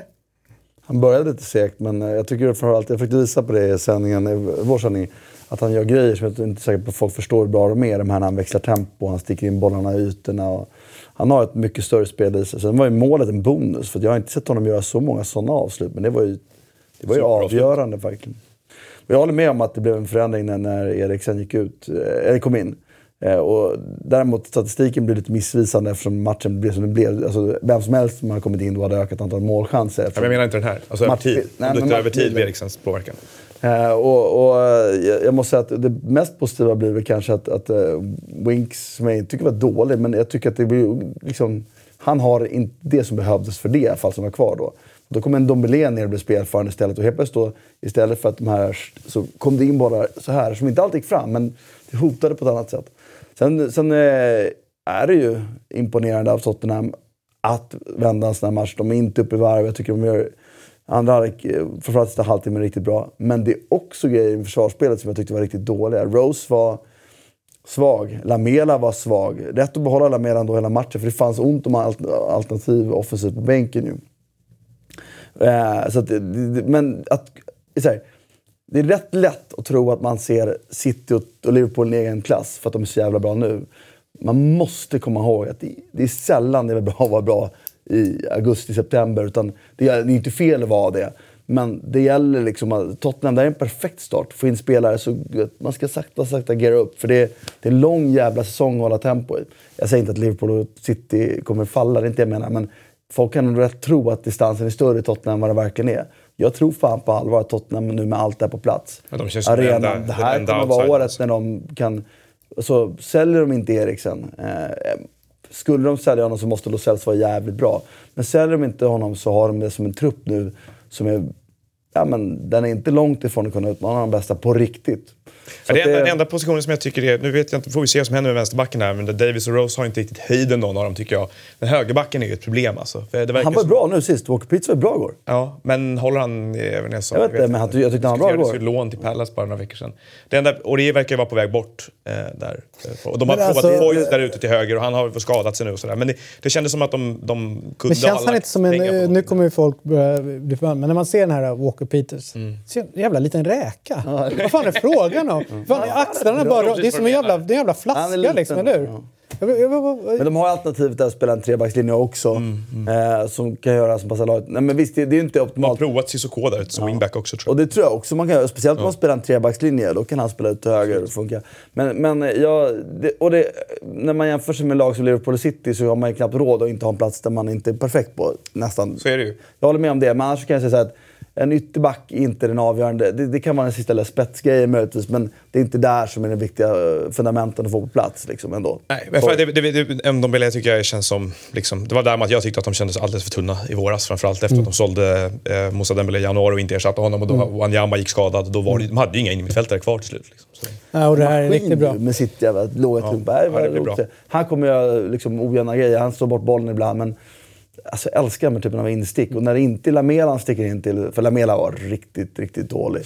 Lamela var som han... Han har ju allt, tycker man ju på ett sätt. Men han är ju så här. Liksom. Ibland är han inte bara där. Liksom.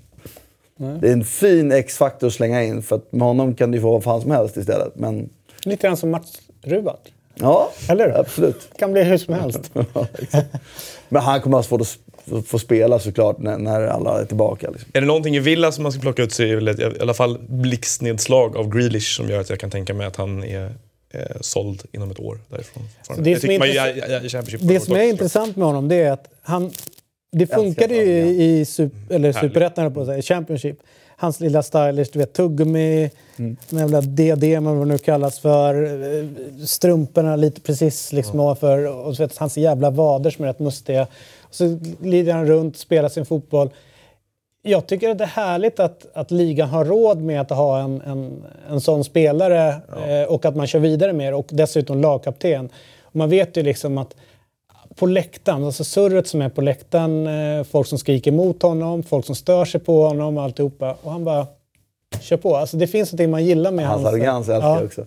Men det, det, det jag är lite orolig för är ju ehm, att han, han, eh, han spelar ju en, en så gammaldags fotboll. Mm. Eh, bollen går till honom, han stannar upp och håller i den. Eh, vissa, som det var matchen var här så var ju det bra för, för, för Villa. För de fick ju, hade väldigt lite sjuka bollinnehav. Han kan ju hålla i den. Men det är också det att han måste, jag är inte säker på att han, dels kan värdera att han måste ha tempo för att skapa målchanser. Man måste spela fortare ibland. Och det andra, vilket var, blev precis som målet vi pratade inför matchen, att han, tar ju, han håller ju bollen för länge emellanåt. Och det var ju det som ledde till den här, när de helt plötsligt kunde de sno bollen av honom. Och så blev det mål. Men han behöver, jag, tycker, eh, jag håller med, men han behöver coachas. Eh, och han behöver kanske hamna i en annan träningsmiljö för det. För den som ser, jag tror att det ser, finns mycket saker i honom som om han har en bättre tränare så är han Jag tycker det är intressant att se de två mittbackarna där. omöjligt att det är så. eh, Mings bland annat då, den ena. Harold Mings, mm. Och eh, nu kommer jag inte på Fan den vad pengar de andra. la på honom. Alltså. Wesley på topp också Men de var ju... Jag tycker det var... Det fanns ganska mycket i deras sätt att agera som var John Terry-eskt. Alltså man ser att det är John Terry som har varit lite grann in och petat där. Liksom. Eh, och jag tror att defensivt kan de nog få ihop det än mer. Och Heaton är en helt okej målvakt också. Så att, Han var riktigt bra. Så- bra. Totalt sett så tror jag att de kan lösa tillräckligt mycket poäng eh, för att göra det. Men sen har de ju ändå 12 nya spelare in tror jag, liknande, under det här fönstret. Och vi har fått en fråga apropå Aston Villa faktiskt. Eh, och eh, det är här från Marcus Lövström som undrar om inte Martin kan förklara hur det funkar med Premier Leagues tv-avtal ekonomiskt för klubbarna. Hur kan eh, Aston Villa värva spelare för nästan 150 miljoner euro som nykomling? Det måste jag nästan när jag kollar deras ekonomi. Jag kan inte exakta skillnaderna i Premier League och Championship i pengar, men de är ju stora. Eh, Villa är ju en stor klubb dessutom. Men får man lägga hela pengarna som kommer in på tv-avtalet? Det är väl så att man inte fick göra det utan det måste fortfarande Löner vara... får du bara höja med, med 5% per år. Eh, sen är det, vet jag inte hur den... Du pratar vi ett Premier League-lag från år ett till år två. Det var ju den här regeln, den här Financial Fair Play-eska, eller... Det, det som vi pratat om tidigare som ledde till transferinflation var att Ja. du får bara, om du spelar Premier League år ett, år två och får en miljard mer så får du bara lägga 5% av dem i TV-pengar. Alltså får du bara lägga 5% av de pengarna På löner. på löner. Men, det är sign-on en del av lönen eller är det, hur, Ja, det hur räknas men, det? Men däremot så själva köp fanns det inget som reglerade då i alla fall. Jag har inte följt upp det där men det tror jag inte och det här kommit in heller.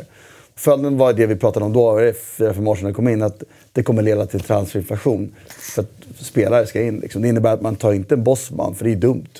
Du får inte höja lönerna. Däremot man, kan man köpa spelarkontrakt som går in i balansräkningen.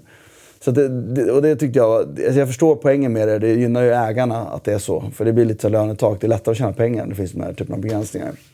Eh, för då har man ju kollektivt kommit överens om att om inte du gör det så gör inte vi det. Gör ingen det då, då kan de skapa större marginal och tjäna mer pengar och så kan värdet på klubbarna öka och så kan de som äger klubben tjänar mer pengar i slutändan.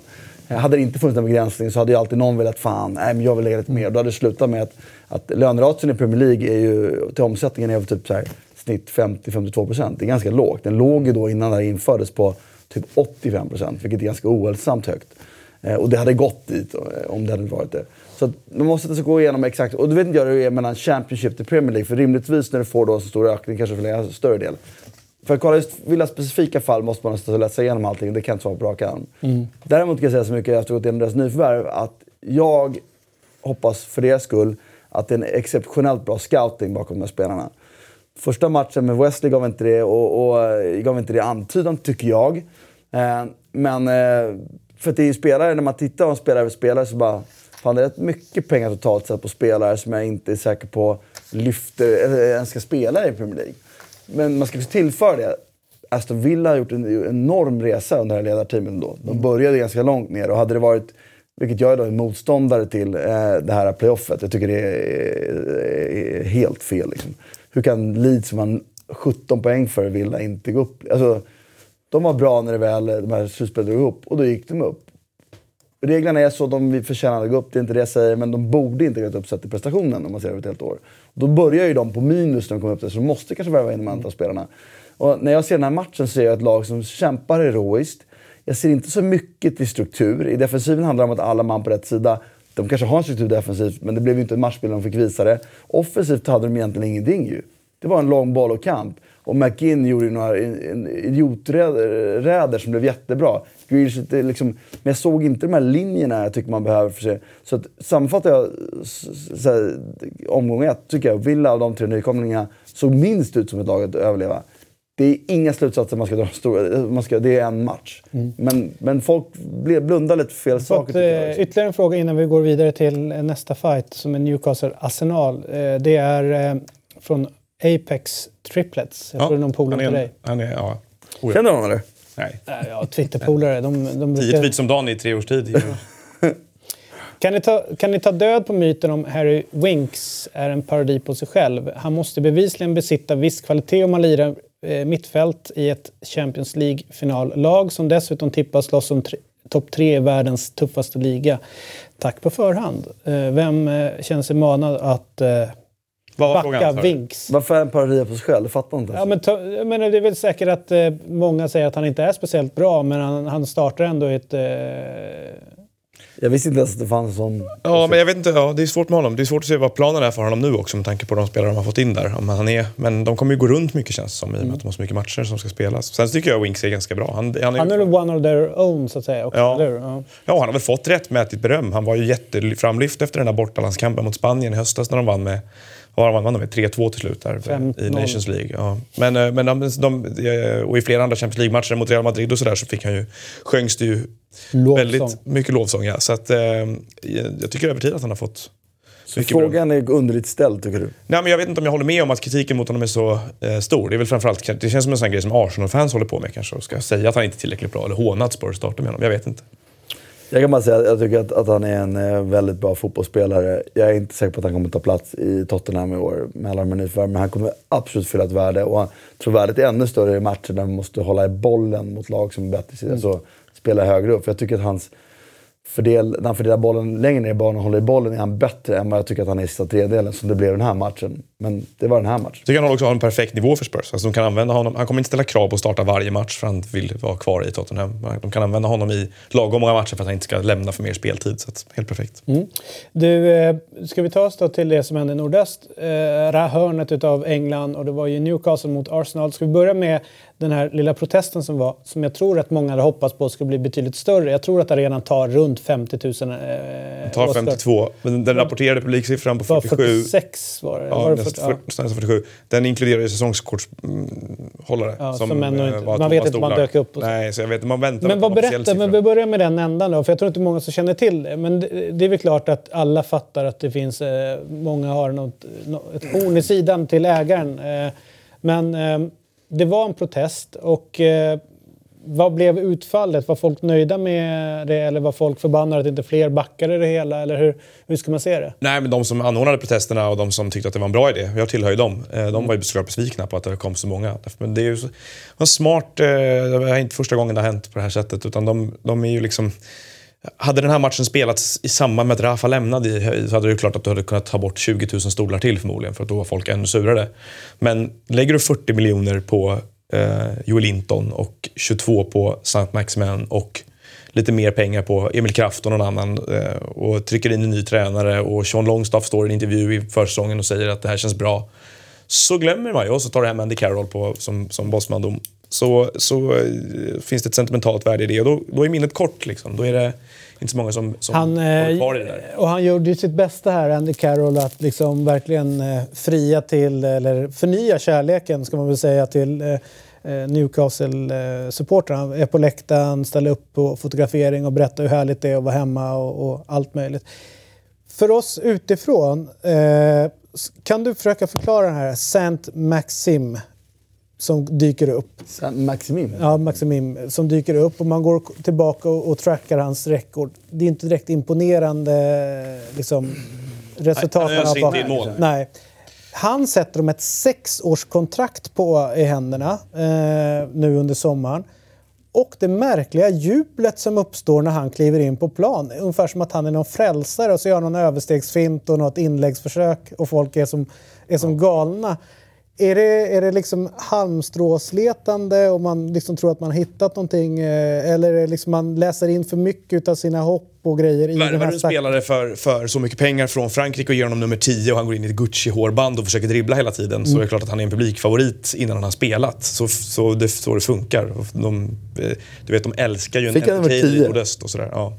Så att, eh, ja, men förhoppningarna där verkar stora. Samma sak på Joel Linton, att de ska vara... Men så orimligt stora på honom? Eller? Ja, eller... för- Men det är väl De som- gav inte så finns- mycket pengar för dem.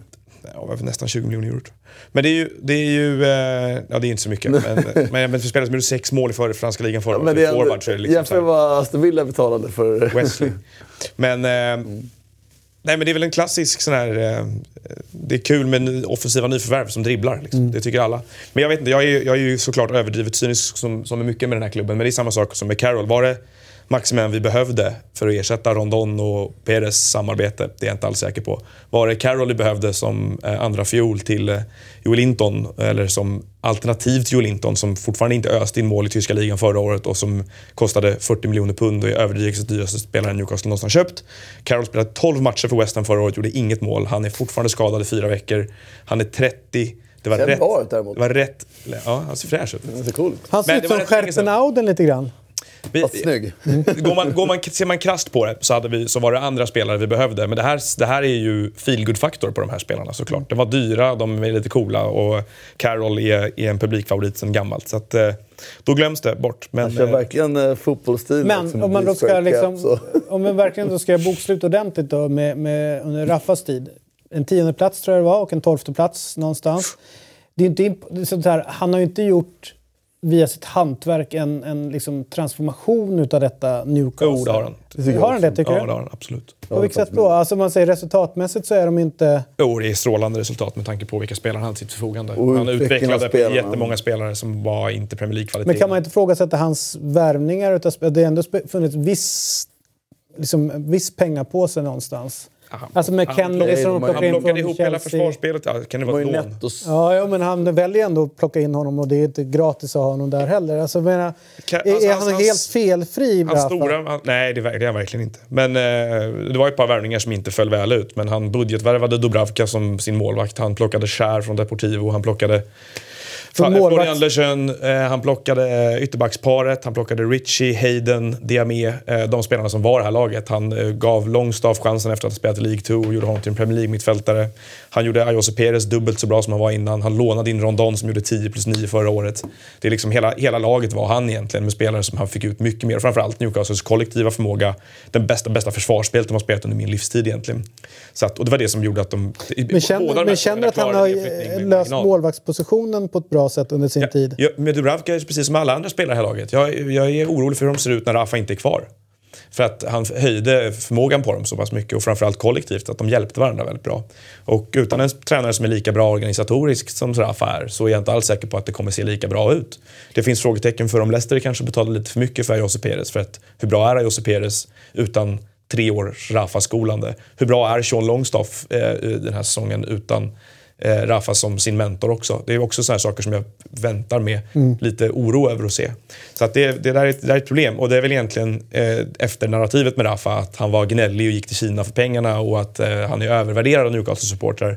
Det håller jag inte med om överhuvudtaget utan tvärtom så var han eh, en drivkraft i den här klubben på många sätt. Fotbollsmässigt men även politiskt för att få den att bli mer ambitiös. Frågan måste ställas eh, när han lämnar eh, och går till Kina. För jag vet att det finns en kritik Ja, ja, nej, mot honom. så. Ja, rim- Eh, Steve Bruce däremot vet jag många då i ditt gäng där uppe eh, slaggar off. Eh, som, eh, som, vad kan han tillföra och sådana saker. Mm. Han har ju givetvis haft perioder när han har varit eh, Alan Pardew dålig eh, i sina resultat. Men han har också haft vissa perioder i sina klubbar när de har gått ganska bra. Så att någonstans måste väl han ligga någonstans mittemellan där. Han är inte extremt dålig och han är inte extremt bra. Nej, men han är helt duglig för att nästan alla man hör eh, Eh, liksom pandits och tyckare i England, om man sitter och trycker eh, eh, fotbollen därifrån och, och lyssnar och, och även läser vad folk säger, så har han ju ändå ett bra, relativt bra... Alltså han borde ha ett sämre rykte än vad han har givet resultaten. Man, han har många vänner. han har, alltså, Han har många vänner, du- såklart. Han är en framstående spelare och han gjorde bra resultat med ett par mindre klubbar för ungefär tio år sedan. Sen tog han upp Hull ur Championship och gick ju rätt långt i FA-cupen med dem för ett par år sedan också. Det var ju också ganska bra får man säga. Men där slutar framgångarna. De slutar ofta i gråzonen mellan Championship och Premier League och han har som bäst slutat tia en gång. Och det är inte att Steve Bruce är världens sämsta tränare eller att eh, det här innebär att eh, St. James' Park kommer brinna upp. Utan det är att, vad fan håller vi på med? Det är världens 19 rikaste klubb. Varför eh, måste vi ner och rota bland rejects i Championship som... Är ni vär- världens 19 rikaste klubb? Omsättningsmässigt? Ja. För att jag bara slog nu, de har netto, under Rafa så netto sålde man spelare. Alltså de investerar... Men vad är det, och vad är det för... Men, Nej, det är det, vi, har, vi, ju gått, vi har ju lagt alltså, med både siffror och massa andra händelser och sådär. Och utan kort på- någon kommersiell tillväxt. Ja, står kommersiell still- står tillväxten sedan tio år tillbaka. Ja, har ätits upp av hans egen reklam. Ja, precis. Så det, är- det är där diskussionen behöver vi Shit, är inte ha igen. så rik alltså? Ja, den här diskussionen behöver vi inte ha igen här. Det, det är så. Det är världens 19 Fy rikaste. Eh, men då är det liksom, det faller på sin egen orimlighet att Steve Bruce skulle vara ett logiskt val om du hade sportsliga ambitioner. Och det är väl i det som problemet ligger. Mm. Jag tycker inte Steve Bruce som person, liksom, jag blir- det, det, är inget fel på honom. Han är väl, det är väl mer synd att det måste bli så här, för man kommer från Newcastle och det här verkar betyda ganska mycket för honom. Att han blir ju associerad med den här regimen liksom, som, Mm. som ett totalt ambitionslöst, eh, ambitionslöst val. Och sen är det de här delarna, vi började prata om med Potter här förut också, vilka typer av tränare är det som kan liksom vara propeller för sina klubbar i det här landskapet som Premier League är numera. Jag upplever att kravprofilen på dem är extremt, har förändrats ganska snabbt och du måste kunna väldigt många olika saker. Jag tror att du kan gå in och rädda lag i botten med en typ av ledarskap och du kanske kan eh, kvar, göra en bra vår med ett annat. Men ska du utveckla någonting på sikt så behöver du ha många komponenter. Och Bruce är en ganska klassisk tränare på ett sätt. Att han, som jag ser det, är bra på, på att motivera i första hand. Det har varit hans grej. Liksom. Och det har funkat på en viss typ av spelare som har svarat mot den typen av metodik. Men min farhåga med honom är att han är eh, ointresserad rakt av. Det har ju sagt själv. I'm not really into tactics är ett känt citat. Eh, vilket är ett konstigt citat från en tränare för världens 19 rikaste klubb, tycker jag. Ja, jag. Eh, och det var väl lite spår av det i den här insatsen också. Ja, om Måste man jag bara, ska... Maximin är en spelare som jag har tyckt väldigt mycket om i många år. Eh, Jag fattar ju när han går för 20 miljoner euro från eh, Nice, att Nice. det är långt ifrån en eh, the shit. Och det har man väl fattat. Men alla gånger jag har sett honom har han varit briljant. Och han kommer vara skitrolig att se Ja, på. det då. tror jag med. Det han är så kul. jävla snabb och så jävla duktig mot den. Han kommer tappa bollen, springa ifrån den, snubbla på den. Kommer göra ganska lite poäng. Men det är ju någonting att hänga Ja. sitt hopp på. För när han kommer in kan allt hända. Och det, jag förstår den. Liksom sådär, Det är inne- kul. Det är, det är, kul, man reser liksom. sig från stolen. Liksom. Fan, vi har inget annat att tro på, men här är i alla fall någon som ger oss lite underhållning. Han kommer inte vinna några titlar till oss, men hej, så bra är han inte. Både han och Almiron gör ju att det, det händer rätt mycket. Och det är synd att inte, för jag tror att han hade varit en bra spelare för Rafa. Ja. Och han hade, Rafa hade varit bra för honom. Så det är lite synd att han inte kommit tidigare faktiskt. Det är... Ja. Men Arsenal, det. Arsenal fick sin ganska bekväm resa här, tyckte jag. Ja, Det vad en säger du Christian om... eh, tillställning, Arsenal. om- Vad säger du? Ja, nej, jag sitter väl och är ganska nöjd. Jag tyckte det var det bra, bra, det var bra statement från, från Arsenal och eh, Emery också. Att, att ställa upp laget som man gjorde när det nu slutade också som det gjorde. Så, så var det lite kaxigt då att våga spela kidsen då. Ja. Och, ehm, så jag sitter nöjd. Jag sitter nöjd. Jag tyckte det såg... Återigen, motståndet var, inte, var, var liksom inte, med all respekt, då, supervast. Men jag tyckte också... eh, Fan säger du? Det kändes lite skönt bakåt också, faktiskt. Med, med, med Chambers och, och Sokratis. Och, ja, men jag satt ganska lugn. Hur långt Jag bort är... sitter ju nästan aldrig lugn när Arsenal spelar. Framförallt sitter jag inte lugn med försvar. Alltså, jag är inte kanske lugn rent generellt, men framförallt är jag inte det försvarsmässigt. Utan jag tar för givet att vi kan släppa in hela tiden på vad som helst. Men den känslan hade jag inte här, utan nu, ja, det kändes bra. Jag har en eh, liten fråga till eh, Arsenal-människan som sitter här då. Eh, det har varit väldigt mycket snack på slutet om att det var viktigt, inte bara från dig men för många, att Wenger är bort och så ska vi få in någonting nytt. Vi ska börja på en ny resa.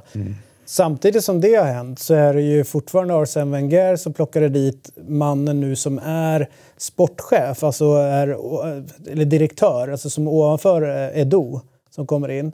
Och Edo är en gammal spelare eh, till Wenger. Och så sitter eh, Ljungberg på bänken och så sitter Steve Bold finns där. Och, eh, och andra liksom runt omkring i, i, liksom, i Arsenal är Wenger ditplockade. Utan Unai Emerys, liksom, han har fått dit lite spelare. Men strukturen är fortfarande Wenger i, det hela. Om man ser vem som har plockat dit dem, vem som har värvat in dem till klubben. Det går inte att ifrågasätta för det är, så är det. Det är Wenger var som plockat dit som dem. tog dit Raul Sanli, som du pratar om. Det var Gazidi som gjorde det. Tillsammans med Wenger. Det är möjligt, men det, är Gazidi Och som... nu- och nu- för, för min Jag ska bara säga att Ja. de, innan du går igång. De har inte riktigt brytit med, med det utan de försöker sig på någonting som jag tycker är intressant. Det är ju att plocka tillbaka folk som var med i Arsenal när de faktiskt var riktigt bra. Ljungberg sitter på bänken, Bolder där, Ja, Edo det är så där jävla bra att plocka Ja, tillbaka det- någon ja, som men- var med när någon var riktigt bra. Det, det, det sätter ju... Ja, de vet jag- vilka krav som krävs för att nå Ja, dit. det vet de möjligtvis. Men De kanske inte Özil vet. Får, får de väl, ja, det begriper han ju bevisligen inte. Men, men alltså jag, det behöver ju inte vara en väg till framgång. Och Nej, men jag bara jag tänker det- hur du ser på det.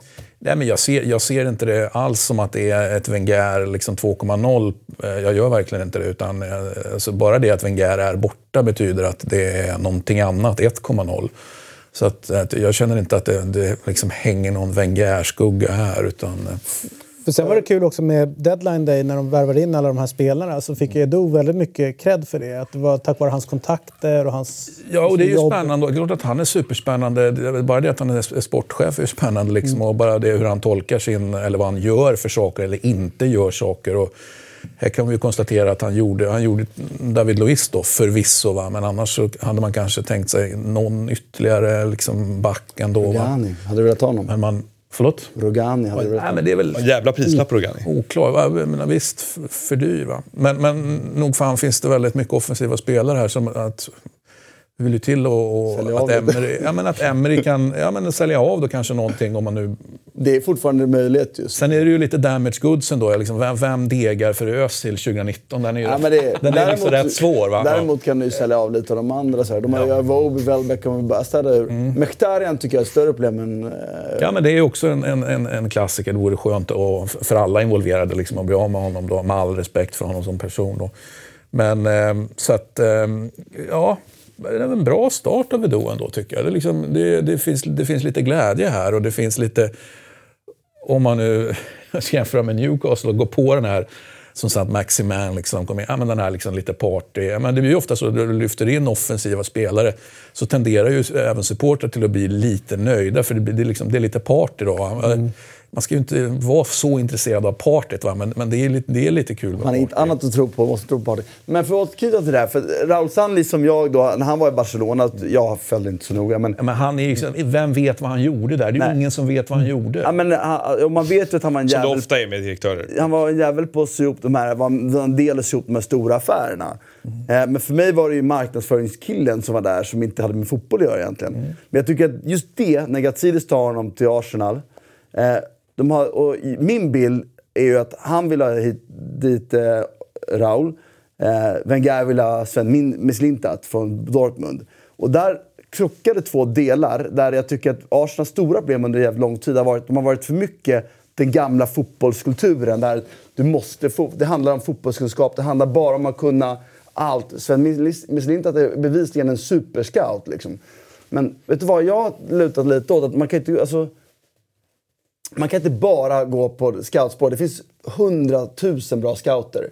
Men de bästa är de här som kan göra både scoutingdelen och framförallt göra tradesen. Så kanske då Arsenal haft stor... För det är min bild att det är Raul Sanli som har legat bakom de här lite partyvärvningarna nu.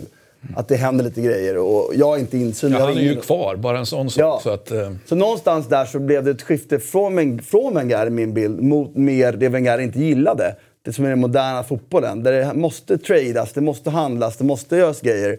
Där Wenger hade aldrig gått med på att ta in Ceballos på lån på en och en halv miljon eh, pund, eller vad kostar han? 15 miljoner pund till med. nej, absolut inte. Nej, och, och det tror jag är en supervärvning att få in, ärligt talat.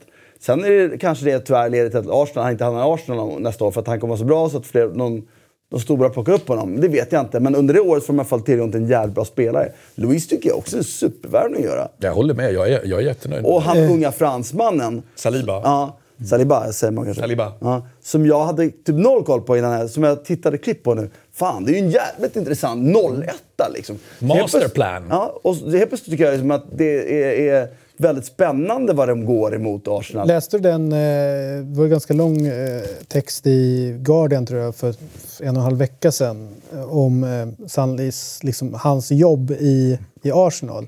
Att han liksom varit en...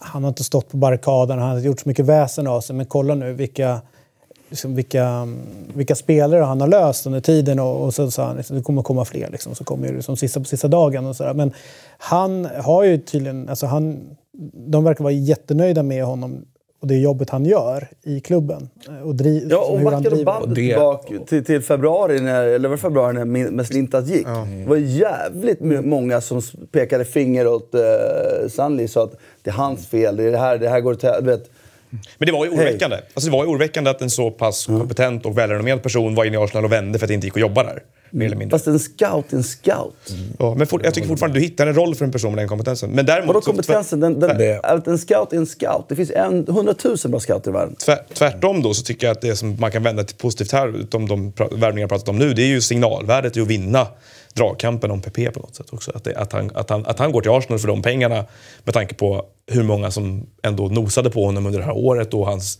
hur högt hans, hans värde var ändå. Eh, Det tycker jag är, det kändes nästan lite nydanande på något sätt. För att annars har Arsenal varit, de stora värvningar som har kommit de senaste åren har varit Ja, det är klart att det var fler som ville ha Aubameyang och det var fler som ville ha Lacazette men det var inte översta hyllplanet riktigt. Det var, Özil kom efter att Real Madrid var trötta på honom. Eh, Det var, Mkhitaryan funkade inte i Manchester United. Det vill säga, det var inte spelarna liksom som tog fart Rejects, ut. Nej, men det, det fanns en reject-stämning liksom, kring saker och ting. Och i PP tvärtom. Det är liksom, Signalvärvning, absolut. Men behöver de honom? Det är det- min enda invändning. Nej, men jag, det, det, det säger jag ingenting om. Däremot tycker jag att det, var, det kändes nydanande för Arsenal i modern tid. Framförallt post Wenger, att, att han hamnade där. Det var en... Sen är det, signal. tycker jag, lite kul med, med den vi ser på bild här. För första, han har ju emellanåt ett rörelseschema och ett nummer som påminner väldigt mycket om... Eh, Ja, men han, har, Alltså i- fan, alltså, det, han går ändå inte att jämföra med Henry. Det går, det går jag bara. säger vissa delar när jag sitter och kollar på honom. Till exempel det här, den här petmålet han gör. Alltså jag den- blir irriterad. Det är in. dubbel yttersida. Pet han, Ja, han, men han den- bara ja.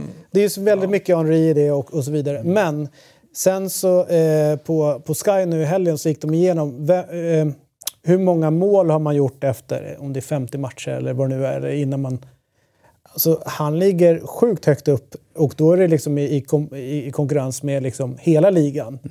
33 på 49 eller så. Ja, du vet, det, det, det är så enormt. Nej, det- eh, så att hans, hans track record sen han kom dit Skitbra. och jag, då fick jag känslan att man pratar om honom som en duktig spelare. Men om Arsenal hade varit liksom invincible bra och han hade haft det här målsnittet, då hade ju hans... Alltså snacket om varumärke Han är Aubameyang hade varit här uppe. Och han är inte, han han är inte Henry bra, men jag, vad jag tycker han är bättre än Henry på, det är ju, alltså jag tycker han är bättre än Henry på rörelsen med. Henry var ju, när han ville rörde han sig fantastiskt. Men han var ju också matchen när han sket i rörelse alls, bara ville ha bollen i fötterna. Han hade ju en annan arrogans. Han springer ju hela tiden på allt. Jag tycker hans rörelsemönster är Så exceptionellt det är, en, bra. eh, det är en, jag vet inte vem vänsterbacken nu var, var det Monreal som var där? Och sen så var det väl, nå- ja men när han tar, han är liksom, han står liksom mellan eh, Newcastles vänsterback tror jag och vänster Det var väl innerback. Xhaka som slog den passningen. Ja? Xhaka det. När han tar den löpningen. Alltså, så på blindsidan hela tiden och så kommer han helt rätt till bollen. De är inte intresserade av att försvara den ytan, men han hittar den. Liksom. Ja, exakt. Och och det är så, alltså, sådana typer av löpningar. Tänk att få det av sina forwards. Man vet att Gång när jag så, efter gång, gång efter gång, gång. ma- hela matchen, 90 minuter. Det stora problemet kommer ju bli de, alltså det hade ju varit kul. Pepe kan ju spela på kanten, det är ju inget konstigt. Det kan Aubameyang också göra, för Lacazette kommer vara en nia i sådana fall. Och det blir lite sådär, hur ska de få in alla de här? Och har de de tre, har de råd att ha Ceballos på plan också? Ja, jag hoppas det. Och om de spelar, alltså det blir lite sådär... Tyckte Guendo Si var bra här. Han var en av Ja, de som stod ut i Arsenal. Och det- ett, ett år till med honom så kan ju det vara en spelare som han har underskattat lite grann. Svinmäktigt att ha Jag två sideshow bobs på planen också. eh, bara en sån sak. Fan vad många kommentatorer kommer säga fel. Alla kommer säga fel på dem helt. Ja, visst. Nej, jag, jag kan säga att eh, till skillnad från... Eh, alltså så här, någonting har ju hänt i Chelsea mellan Lampard och, och Luis. Egentligen tror jag väl att, att Lampard ser ut att liksom säga ja, men, eh, jag, Christiansen la upp en grej att ingen är större än laget. Eh, lägger upp. Ja. Så att någonting verkar ha hänt där. Och det kan ju säkert varit om man ska bli petad eller han kräver att få spela och sådana saker. Men jag kan inte vara arg på Louise heller. Alltså vet så. Utan att eh, Lampard gick ut och sa han har inte strejkat från träning. Det var, liksom, det var på gång att bli en försäljning. Därför var han inte med. Det var mitt beslut. Och det är, liksom, det är inga hard feelings och så. Då känner jag att då kan inte jag sitta och vara förbannad på honom heller. Men, det, jag får också bilden att Lampard har bara gjort ett val. Ja, Du exakt. platsar inte hos Nej, mig. exakt. Och då är det Då- så, Att han behövdes. Ja, åh fan. Skojar du? Eh, så att, eh, jag, jag kommer givetvis följa Louise. Jag, gillar, jag älskar Louise. Liksom så. Det kommer ju passa bra i det här laget så tillvida att, att det finns ett större utrymme att göra defensiva misstag i Arsenal än i Chelsea. Så de kanske kan leva med hans sida och han tillför ett värde som de inte har nu. Plus att såg ni när man la upp statistik, det är allt från unforced errors till eh, compl- eh, pass completion, eh, interception, eh, alltså allt möjligt, mål och sådana saker. Jämförde Louise med eh, Maguire så var, eh, hade Louise bättre stats på alltihopa. Och då var det liksom, har okej, Maguire. vad, vad, ja, och Maguire blir väl världens dyraste back. Ja. Gammal är han. Maguire? 26, 26, 26 ja. Ja, så det är väl skiljer fyra år. Men det intressanta är att Louise rykte är betydligt sämre eh, som fotbollsspelare än vad han faktiskt In- levererar, tycker jag. Eh, och sen, pratade, sen satt jag och funderade på, när jag satt och kollade Arsenal, så här, det är ganska könlöst. Alltså, på ett sätt, det är ett spännande och roligt lag, men vet, det jag, i min värld så är Arsenal, det finns ju någon jävel som smäller på eller som styr upp det hela. Eh, Louise, följt honom rätt många år, det är ju en ledare på plan. Alltså, han tar mycket plats, han ställer krav. Sen att han själv gör misstag, man är jävel på att gaffla på andra. Så jag tror att det kan vara bra att få in en sån, Ja. sån Ja, jag karaktär är, där. helt jag, jag är det klart nöjd med den. Jag Får jag bara säga på Unforced Errors. Jag är inte heller, ska jag säga, stå till Maguires försvar kontra Louise. Jag är inte säker på att Unforced Errors som Louise gör syns i statistiken. Nej, nej, det det fattar är jag också. positionella fel som är lite horribla och det tror jag inte ens statistiken fångar upp. Men jag gillar Louise. Jag tycker det är en grym spelare. Det är ett pris att leva med. Med Sarris fotboll får man leva med den, det förstår jag. Lampards fotboll, inte lika säker. Lampard tror jag också är mer strikt på många sätt och vis. I Arsenal, där de är idag, så, så är det en jätte... Och till de pengarna. Plus att under Conte, under de två säsongerna, så gjorde han ju nästan inga misstag. Det var ju för att Conte raderade ut alla de grejerna. Okej, du, får inte, du får inte lämna den här positionen. Om du ska spela ska du vara på den här ytan hela tiden. Och du sköter inga uppspel. Typ så liksom. Så det var ju liksom... Det är lite synd för jag, ty- jag tycker det- Chelsea hade inte riktigt råd att göra den clashen dem emellan utifrån. Men där har ju Lampard bedömt annorlunda så förmodligen så Rydiger kommer tillbaka. Men Rydiger håller inte jag som Nej, superförsvarare heller. Han är ju också hög höjd och, och gör bort sig. Och Zuma gäller samma sak. Så det Ja, ju, det blir spännande att se hur det där utvecklar sig. Ska vi kliva över dit då? United 4, Chelsea 0. Eh, och ska vi börja med hemmalagets insats eh, där det fanns eh, ska se norrmän nu och, och eh, formulerar mejl och, och grejer till båda herrarna här på den här sidan som då hatar eh, Solskär. Det är han som Eh, hatar honom. Jag har bara sagt att det var fel timing i Ja, ja, men, jag eh, hatar Sol. Det har du ju. man, måste, man måste vinkla det här till att ni är emot Solskär och norrmännen är för. Ja, men så blir det väl. Ja, och, De är för är helt ja, riktigt. och att ni är emot är helt klart. Så därför måste vi börja i den ändan. Det jag är lite fortfarande inte här. ja, ja, jag, vill, jag är också Såg emot. ni nu? så Nu att, har, eh, ju, nu har ju Solskär då, emot. kan han inte gömma sig bakom att han tar över ett, ett lag mitt under säsong och så vidare utan han har haft sin försäsong på sig och förändra spelet. Såg ni någonting annorlunda de försökte göra eller som ville principer i spelet? Jag såg eller? mer av samma fotboll som fick resultat i, i, i höstas då, eller i vintras blir det, när han tog över. Mer av samma fotboll då. Eh, däremot så, så kanske den kommer sitta bättre även mot andra lag. Liksom. Jag tycker att de gjorde en bra match mot Chelsea, men det var fan ingen 4-0-match tycker ingen. Liksom. Det var ju en 2-1-match kanske. Sådär. Men samtidigt så ska de ha beröm för den här eh, liksom, genomförandet i form av individuella skickligheten de har när chanserna väl ges. Och de kommer vara obehagliga att möta för många lag. För det är ju mer back till det som var Fergusons grej. De var ju kompakta och kanske lite mer aggressiva högre upp banan. Men de, de spelar ju väldigt rak fotboll. Det gjorde man ju nu. Liksom. Mm. Men jag är. Men ju- man kan ju se det som så också att han läste Lampard och Chelsea bra. Alltså om man vill vara välvillig. Nu hade det kunnat se väldigt annorlunda ut om Chelsea hade tagit tillvara på sina chanser i början på matchen. Ja. Då hade man ju inte pratat om det på det här sättet. Men nu sitter vi fortfarande med det här resultatet och den här matchen. Och då är, det ju, då är det ju att se också att de sårar Chelsea, Chelsea som är sårbara i omställningarna hela tiden. De ser ju helt oorganiserade ut varje gång United ställer om. Och där var United knivskarpa. Och det måste man ju ge Solskjaer beröm för. Och för att svara på din fråga. Nej, men nu, ser man, nu vet man att spelidén var det han tog över med i, i, i, i vintras. Och då kommer inte det bli lika dåligt som det blev under våras nödvändigtvis heller. För då tyckte jag inte det räckte till. Men det är skillnad att ta över en spelidé på två veckor eller en vecka och fått en hel liksom, försång. Städa ur några spelare som kanske var strulig. Vad vet jag? Så att jag, jag är helt säker på att det här kommer bli ett jobbigt lag att möta. Men jag ser inte ett spel med spelare som jag tycker borde kunna spela bättre som skulle kunna hota topp tre. Liksom, Nej, det inte jag heller. topp fyra. Jag tycker- Nej, Precis, och den sanningen ändras ju inte av den här segern heller, eller den här matchen. Utan tvärtom då så är det, behövs det ju eh, ytterligare... Ska man dra någon slutsats av vad vi såg i våras så var det ju att okej, det gick inte att ta den första halvan av resultat liksom, som någon sorts bevis för någonting. Det gick det att ta den andra halvan när allt självförtroende bara dränerades. Ja, kanske inte det heller riktigt, mer än att man kunde se det spelmässiga som vi varit inne på tusen gånger här, att det var saker man saknade där. Det som blir intressant nu tycker jag att se, liksom, om, framförallt med de här spelarna också, om de är intresserade av att strida för, för, för vad han håller på med och det här. Därför att spelarmakten i Manchester United förblir intakt och stor, det är jag helt övertygad om. Det har ju så varit länge. De har ju gjort sig av med tränare om de inte har gillat det. Och hela vårens slut gav ju bara intryck av att de var på väg att tröttna på det där också. Det var, saker från väl, väl insatta, väl införstådda eh, journalister som har bevakat Manchester United länge under försäsongen som tyckte, pekade på kluster av spelare i gruppen som inte gillade försäsongen överhuvudtaget och inte tyckte det här var speciellt roligt. Då fick jag ett, ett helt annat intryck igår. Jag tyckte det såg ut som att det var många som tog ansvar på planen. Fortfarande svårt att förstå exakt Pogbas roll i det hela och jag tror han fortsätter att vara ett bekymmer för dem på vissa sätt, framförallt eftersom han inte tycks trivas själv. Men där det börjar bli en annan grupp spelare kanske som känner att de har någon sorts enighet och kan dra åt samma håll. Där Maguire och Lindelöf och eh, Lingard och Rashford och de här andra, de, de kommer vara betydande för det här laget. Och de behöver ju, det behöver bli deras lag och det kanske är det det är på väg att bli. Min lilla take på det är i, två delar. Det ena är att eh, United, sen får man säga vad man vill, jag tycker Maguire är en, en, en bra mittback eh, att få in. De har ju en trygghet i centrala låset nu med, med Lindelöf och Maguire som gör att de känns mer liksom de behöver inte oroa sig för att det kommer bli misstag där. Chelsea har det med Christensen och, och Zuma så kan det precis vad som helst hända. Och det skapade oro för Kovacic och, och Jorginho också. Alltså det, det, blev ingen ordning alls där överhuvudtaget. Men sen nämner du Pogba. Eh, jag är ganska imponerad över hans insats egentligen. Därför att i vissa, inte under 90 minuter var han jättebra. Men i vissa skeenden i matchen så gjorde han saker som jag tror att är han ensam om på planen, alltså planen att göra det, alltså vara på den nivån.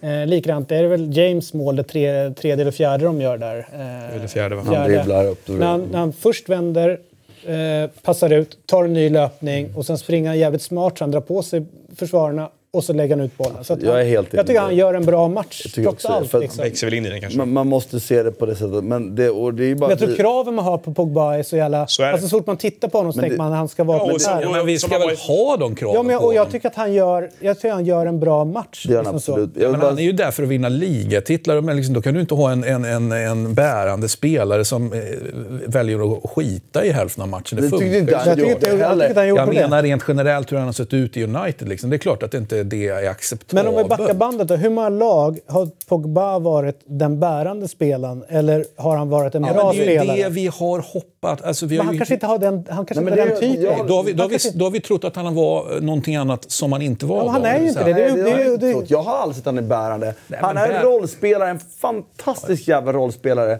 Han användes helt perfekt i Juventus. Det är så Magiskt, han ska användas. Ja. Och han ska ha utrymme att spela bort bollen. Han ska ha utrymme att göra några grejer. Problemet är när du sätter honom så långt ner i banan att han kommer göra det där nere. Mm. Men då minimera den delen på det du på Minimera den delen, upp där uppe. För i den delen gör han inte... Han gör inte rätt beslut ens hälften av gångerna. Men när han gör rätt beslut, då blir det fan med en 100% chans. Det är en, det är en X-faktor. Och det är ju det vi har pratat om, att han skulle bära United som en sittande mittfältare? Eller, det, jag, det, visst, det vet jag inte skulle bli. Jag säger att han ska bära som en sittande mittfältare, mm. men han tar jävligt stor plats och har velat ta stor ja, plats. En tränare måste styra upp det. Exakt, Där ska du inte exakt, vara. Där och, och mm. Eh, jag, jag, tycker ändå att det finns någonting. Det är inte så att han är hundra år gammal.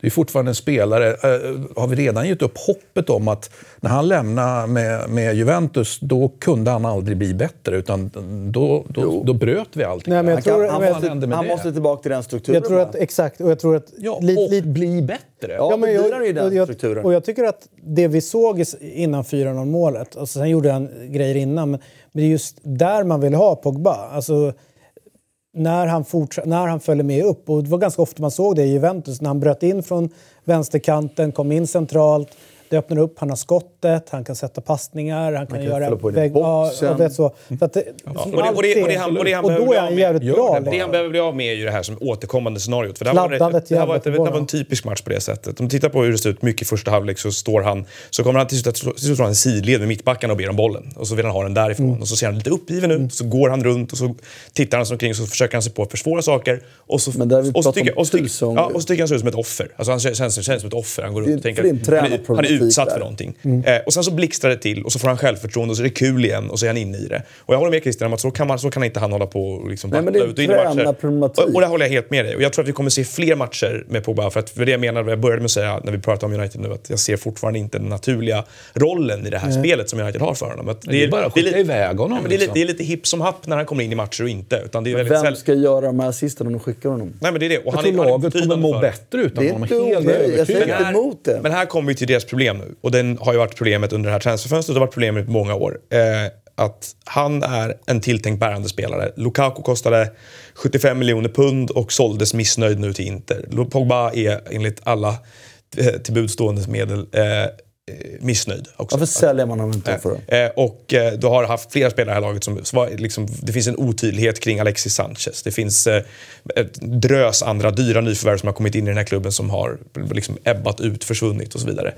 Det får inte bli likadant nu med Maguire och Wan-Bissaka. De måste ju bygga ett omklädningsrum nu som funkar och drar åt Och det tror jag de kommer göra med dem. Alltså, Ja, det känns men, ju som men det mer... är fortfarande också en tränarfråga tror jag. Ja men absolut, men det känns ju lite grann, för jag får ju känslan när man ser Maguire, det är ju att nu har de fått tillbaka en Pallister-typ alltså förstår du vad jag menar liksom? En, en som är liksom, han älskar ju varje sekund av att vara United. För honom är det ju det största, det är det största steget man kan ta. Jag tror att de kommer få 100% hjärta, 100% insats varje, varje match. Och det de får med Maguire också, givetvis i defensiven, men på offensiva fasta. Så det där jävla huvudet går inte att missa. Alltså det är ju bara att slå in bollen så är ju huvudet där. Det är ju världens största liksom. Det är bara, och han är ju duktig på att sätta, sätta dit den. Så, så att jag tycker det är en bra uh, nyförvärv. Och sen Bisaka tycker jag också ser Det är ju alltså, ett så, svinbra nyförvärv. tycker jag också Alltså, är liksom bra. Så att värt- Nu har de ju satt en grund i Bissaka är försvaret. en bättre liksom. värvning än Maguire tycker jag. Jag tycker han är... Men, men bara det att få lugn och ro i defensiven, det är ju värt alla pengar i Kommer han, världen. gör, kommer han vara bra nog för att det då? För jag håller med. Vad sa er. du? Bra nog jag tycker för- man, man, man får se bort från priset nu. Men kommer han ge dem, är han tillräckligt bra för att ge dem lugn och ro? Ja, jag bara noterar att han gav lugn och ro direkt i den första tävlingsmatchen. Om jag jämför med alla matcher jag såg förra så såg det här ju bättre ut.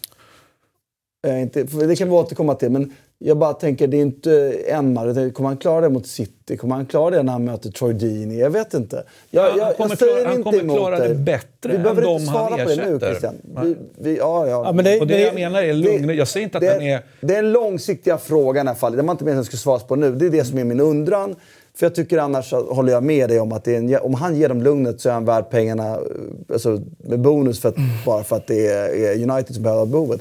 Men jag, så, jag, jag, jag, jag tycker det var för tidigt. Jag tycker faktiskt att, ska man vara ärlig, tycker jag att Chelsea eh, kom till rätt mycket målchanser. Ja, det gjorde de. Så det, jag är inte så här, så himla jävla bra var Men från, Chelsea, från, Chelsea, från Chelsea-pojke då så är jag i grunden... Det är så här, jag är svinförbannad över resultatet. Men jag är ganska nöjd med det sättet som vi spelar fotboll på. Sen att Zuma har eh, sin sämsta match sen juniortiden. Det är liksom... Det, det, Shit happens. det händer. Eh, och Christensen är inte... Alltså, båda två är rätt vingliga. Alltså, det blir ju liksom en blind leder en blind någonstans i, i backlinjen. De behöver ju den där chefen. Och det är det jag menar med Maguire. Lindelöf såg ju så jävla mycket tryggare ut när han har en, eh, liksom inte en, en jag är. Jones som är överallt eller Smalling Lindelöf var bra. Lindelöf var bättre än Maguire. de, ja, Så de är ju bra, liksom. det blir bra. Det saknar Chelsea. Sen är det klart att Chelsea med eh, deras viktigaste spelare, om man säger liksom, tycker jag en av dem i alla fall, det är Ruben Loftus-Cheek, är, är skadad.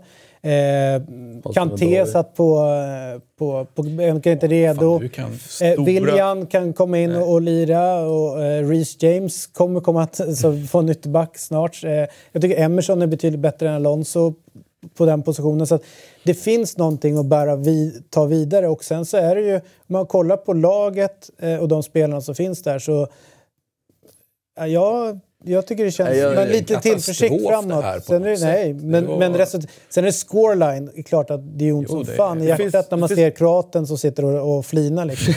Ni är inte 4-0 bättre än oss, men vad fan. Men, men här, för att tänka någonting säger, så tyckte jag att det är extremt mycket Sarri kvar i sättet man bygger upp spelet. Och det, här. det som var bra med Sarri är kvar. Det jag tycker också om är att när ytorna gavs, när man spelar sig loss så spelar man inte en passning till. För det kunde man ju bli irriterad på. Så här, här fanns, då tog man fart med bollen och försökte attackera ytor på ett bättre sätt. Så det tycker jag kändes Och bättre. pressspelet tycker jag var intressant att se. Ja, men jag det- vet att man jobbat som fan med. Eh, hela. Sen tycker jag inte att kanske totalt sett det var, var så mycket liksom, bättre. Det ska jag inte säga, men det, det är ju det är ett väldigt tacksamt lag att ärva det är ett extremt skolat lag. Så att om man bara vill ändra små saker så är det ganska lätt som tränare att göra det. Och ganska lätt att göra det bättre. Det jag ställer mig frågande till, alltså jag tänker inte gå in på försvarsmisstagen för de har vi eh, liksom avklarat att göra, men utöver det, det är ju bytena lite faktiskt om jag ska vara ärlig. Varför tog han ut Barkley? Barkley var inte bra. Han var usel i vissa moment. Men Barkley låg bakom rätt mycket av det som hände i strategin. Han behöll Mason Mount, som inte var dålig, men gjorde ju i de avgörande momenten felbeslut varje gång. Mason Mount borde plockas av. Han litar väl på Mount mycket, gör inte det? Eftersom han hade Ja, Mount i Derby förra året. och då- tror att han vet vad han har Mount. Och det är min rädsla. Då är han lite så här, då är det lite så här, då ser han någonting som han inte vill se. Vill han vinna matcher eller vill han bygga förtroende hos fans, supportrar? För vill han vinna matcher, då gjorde han fel byte. Han tog av Jorginho, Mm. som också var viktig. Inte en målchans skapade han efter de här bytena. Och då är det så här, vad fan, den matchförståelsen tyckte jag var riktigt eh, dålig. Alla kan göra fel. Ofta, det är inga konstigheter. Men det var en farhåga jag fick i den matchen. Men jag skulle vara någonting jag var orolig för. Hur fan läste han den här matchen? Det, jag, Det är det jag, jag ja, jag tycker, det, I de där spelarna så har ju Lampard såklart en sorts färdigskriven ursäkt om det skiter sig i början lite här nu. Att det är Abraham som spelade Championship-fotboll förra året och det är Mount som spelade Championship-fotboll förra året och så vidare. Det kommer ju också komma en kritisk punkt när det inte slutar vara någonting man kan prata om. Men jag, tror, jag, tror, jag skulle också säga att man ska inte dra för stora växlar av vad som hände resultatmässigt här och det fanns inslag i spel som såg liksom riktigt bra ut. eh, Och dessutom vill ju många ha den här identiteten. Det är man, man suktar efter den. Ja, den älskar man. Men jag tror också för, för Martins del att det, det finns finns ju också en... När man hör eh, menar, klubben och eh, kollar på Chelsea TV och allt som sägs runt så är det ju någonstans, det är väl klart att eh, ingen som håller på Chelsea tycker det är okej att torska med 4-0 borta mot United. Så enkelt, oavsett om det är eh, transfer ban eller inte. Det är inte, okej, det är inte en okej scoreline. Men jag tror någonstans med att alla ser det som ett tvåårsperspektiv på det hela. Det är ju liksom det här året med ganska mycket inventera, eh, använda eh, unga spelare, ge dem chansen och sen efteråt till nästa sommar får Abramovic liksom, då får, får pengarna börja jobba. Och sen har ju klubben ganska bra läge nu med tanke på att de inte värvar någonting nu i sommar. Så finns det liksom utrymmen också eh, och många dyra kontrakt har liksom sprungit bort från det hela. Så att jag, jag, Truppen är jag, bra, alltså. jag, ja, jag vet. Men jag känner ändå ganska tryggt i att de fortsätter köra Mount hela... Alltså, Okej, det funkar inte. Då Han med var så nästa. bra på försäsongen. Ja, han har varit jättebra. Alltså, jätte, Pulisic, Tror, du, tror du på Abraham som nia? Alltså om, han, om, han hade satt, om den går in den här, Mm. så, så, så kan han, så bara han får flytet i det hela. Mm. Men jag tror ju att, men det har jag sagt hela tiden, sen... Han har ju, eh, jag sen tror han har eh, 15 mål i sig om han spelar. Alltså. Eh, den enda som har kunnat ersätta Drogba var ju Diego Costa. Det är de, det är de enda två Chelsea haft när man har kört liksom en Två spets. bra liksom. forwards. Ja, jag vet. Så, så det är ju, Hårda krav på ja, och, men det är det man behöver om man nu ska prata Chelsea där man vill vara. Så Ja, behöver de- man ju det är den... de någon måste komma ja. Men jag tyckte De typ Tammy Abraham kändes på ett sätt nyttigare än Mason Mount gjorde den här matchen. Sen förstår jag också att Mason Mount är en större talang och kan bli mycket, mycket bättre. Han har större höjd i sig.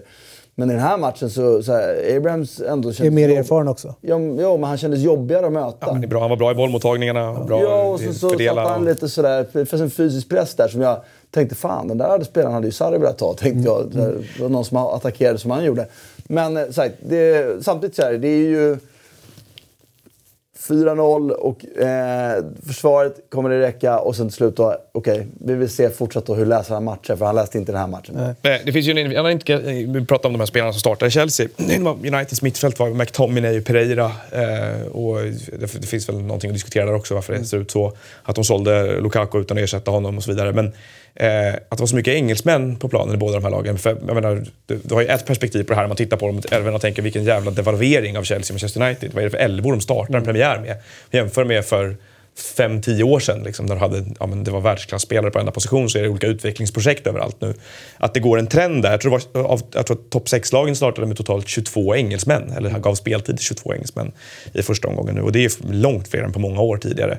Att de Så har talangerna aldrig varit så bra som Nej, nu. och de, de verkar verkligen gå all in på den Mm. bilden av att det står och ligger till. Det kanske gör det också. Eh, Och det finns en hel del som tyder på att det är en generation spelare på väg fram som är riktigt bra. Men att det ligger i tiden då att de båda är lite liksom så strategiska vägskäl där de har bytt spår eller håller på och byter spår.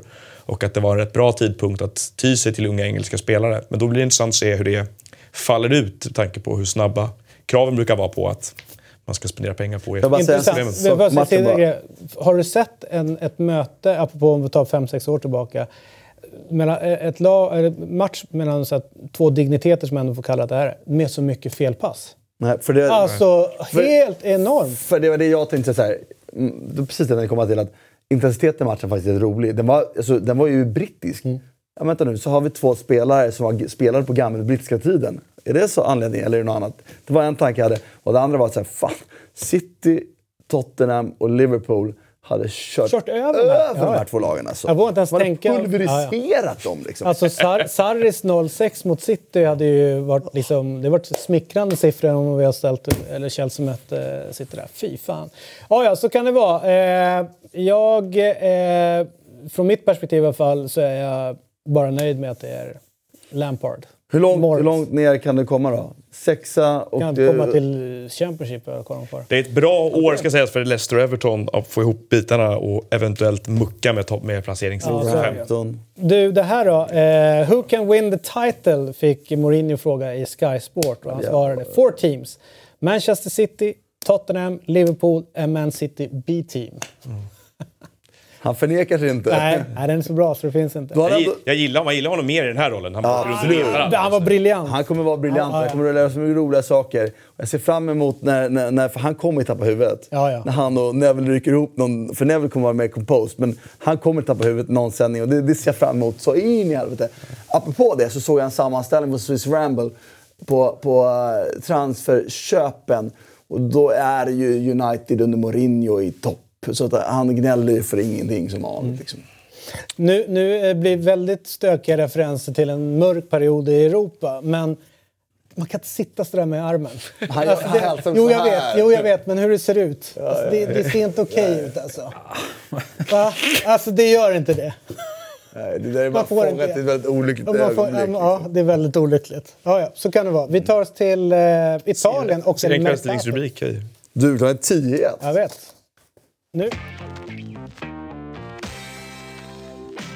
Italien! Och nu går vi till Spännande. Spanien. Nu går vi till Spanien. Nej, vi går till Italien och det är Mercato och det är ju Dybala till PSG det sista. Jävla mycket Dybala i sommar. Kan vi inte bara vänta tills det Vi skiter i fönstret med Dybala? Fan, han... Perisic till Bayern, Inter vill ha Tjecko, Napoli drar sig ut ra- racet för James och PSG rycker i Donnarumma.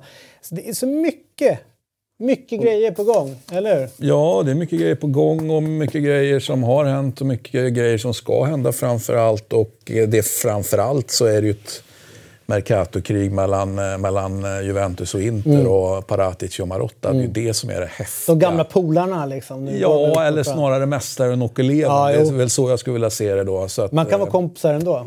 Ja, fast de är nog inte så mycket Vi kompisar är ju nu. kompisar. Och du är mästare och jag är elev.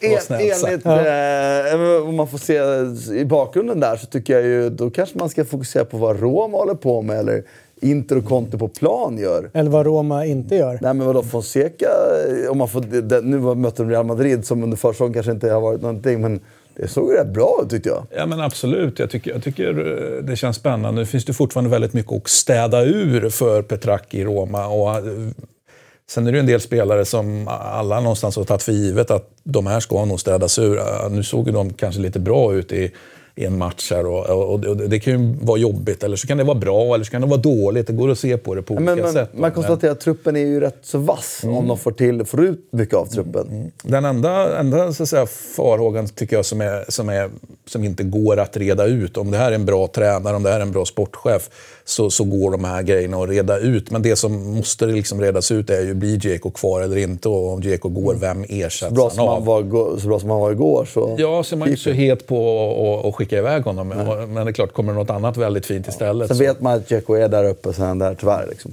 Men i övrigt så tycker jag det finns pusselbitar som går att pussla ihop till ett, till ett eh, fint eller Så jättefint lag. ungt till. lag. Ska, eh, Och bara, Fonseca är bra. ja, det är kul att du tycker det. Ja, men det är. En, en grej som jag har funderat på, eh, Noah, och jag skickar den till dig. Ja. Det är ju, eh, om man, vi har ju ett litet projekt ihop som heter 352. Man pratar om spelarförsäljningar och alltihopa, hur svenska klubbar ska göra. Här är det ju intressant. Det är ju här FCK gör, som inte svenska klubbar. Alltså för eh, Han var aktuell för MFF också. Ja. Innan han gick dit. 94, vad var det, nästan 100 millar kringade de iväg eh, den där killen. Och så var det någon till de sålde för rätt mycket pengar nyligen Skov? Ja, precis. Rätt mycket. De är jävligt bra för att få bra betalt. Och då är det en del spelare som bara kör något år på andra sidan sundet och sen så är det... Fast det ska också läggas till då att FCK är svåra att jämföra sig med eftersom de, Ligger ju minst två hack över oss i inköp av talang liksom, i Sverige. Jo, jag vet, men jag hävdar ju att MFF till exempel, med de pengarna de har, bör kunna hitta talanger där de kan få en sån här utveckling på. Som, Mm. alltså, FCK har ju börjat någonstans. Absolut, och det är, Och det är det. Men Malmö när de har omsatt som mest, när de har varit som bäst i Champions League, så når de halva FCKs omsättning ett normalt år. Så de är jävligt långt efter FCK, trots allt. Liksom. Mm. Och det blir svårt att matcha. Men Jag vi närmar oss mer- ju de där summorna, alltså, tycker jag, fortfarande. Jag tycker Ja, det är både mer och, men de, är, de, är, de har gjort det under flera år. Alltså, det är så- mer intressant att jämföra vilka ni borde prata om i Nordsjälland. Liksom. För det, de säljer ju Fanta med samma pengar. Men det är ju en, en affärsmodell som genom hela klubben drivs ju mer eller mindre bara i... Ja, fast man borde kunna göra... Ja, de är bra. Ja, ja men eh, så, så är det. Du, eh, vi har fått lite, lite frågor också. Eh, men vi, vi kan väl göra det samtidigt som vi kickar igång Spanien. För, så här, Serie A börjar om två veckor och jag tänker vi tar strax innan Serie A ja, drar igång så gör vi något genomgång av lag och trupper och, och, och Mercaton ordentligt. Men vi, vi kan kicka igång Spanien-delen där och sen så kan vi prata frågor. För det ryktas ju och det gör det hela tiden och det är Neymar till Barcelona eller Real och den är så ongoing grej. Och jag tycker väl att vi, vi kan skita i om han, om han är på väg dit. Kan vi inte skita på i honom? riktigt. Ja, men, det, inte- men men jag, han- tycker- men jag Kan vi inte gå över till att göra som i PSG? För vi, vi blankar honom. Ja, men vi gör så här. Han flyttar i alla fall. Det, det måste ju vara helt hundra klart efter gårdagens Men då är det en som är- Om inte det kommer han Eh, vara spårlöst försvunnen. Al-Yaderi Kumail, eh, ursäkta uttalet om det är åt helvete. Eh, han skriver så här, vad är logiken bakom att Barcelona vill ta tillbaka Neymar? Ett anfall med Messi, Suarez, Griezmann, Dembele och sen så Neymar. Alltså, det, varför vill ha in dem? Är det bara... Skickar det- ju Dembélé och Coutinho motsatt riktning i sådana fall och någon till tror jag. Mm. Nej, det finns ingen logik utom att Messi vill ha det. Jag tror att eh, så här, de personer man får signaler från i Barcelona så, så, så är, finns det mycket tunga personer i den klubben som över deras döda kroppar tar tillbaka Neymar. Varför skulle någon vilja ta i honom? Alltså, eller jag förstår, eller, men förutom Messi, fotbollsspelaren förstår jag att man vill ha, men, alltså, men det, den här Men karaktären... väl, men det är väl Messi? Det är som att ta in Det är vinterkräksjukan. väl Messi? Eller? Ja. Och Messi vill ha honom. Valverde är kvar. Messi vill ha honom. Åh herregud. Omdöme alltså. Ja, men han, Messi, under, jag, jag, så här, kommer han tillbaka så är jag rätt övertygad om att han kommer sköta sig upp för sig och spela bra fotboll. Så det, det ser inte jag som problematik. Sen tycker jag inte att det är väl spenderade pengar givet att vi har Griezmann, eller vi med Barcelona har.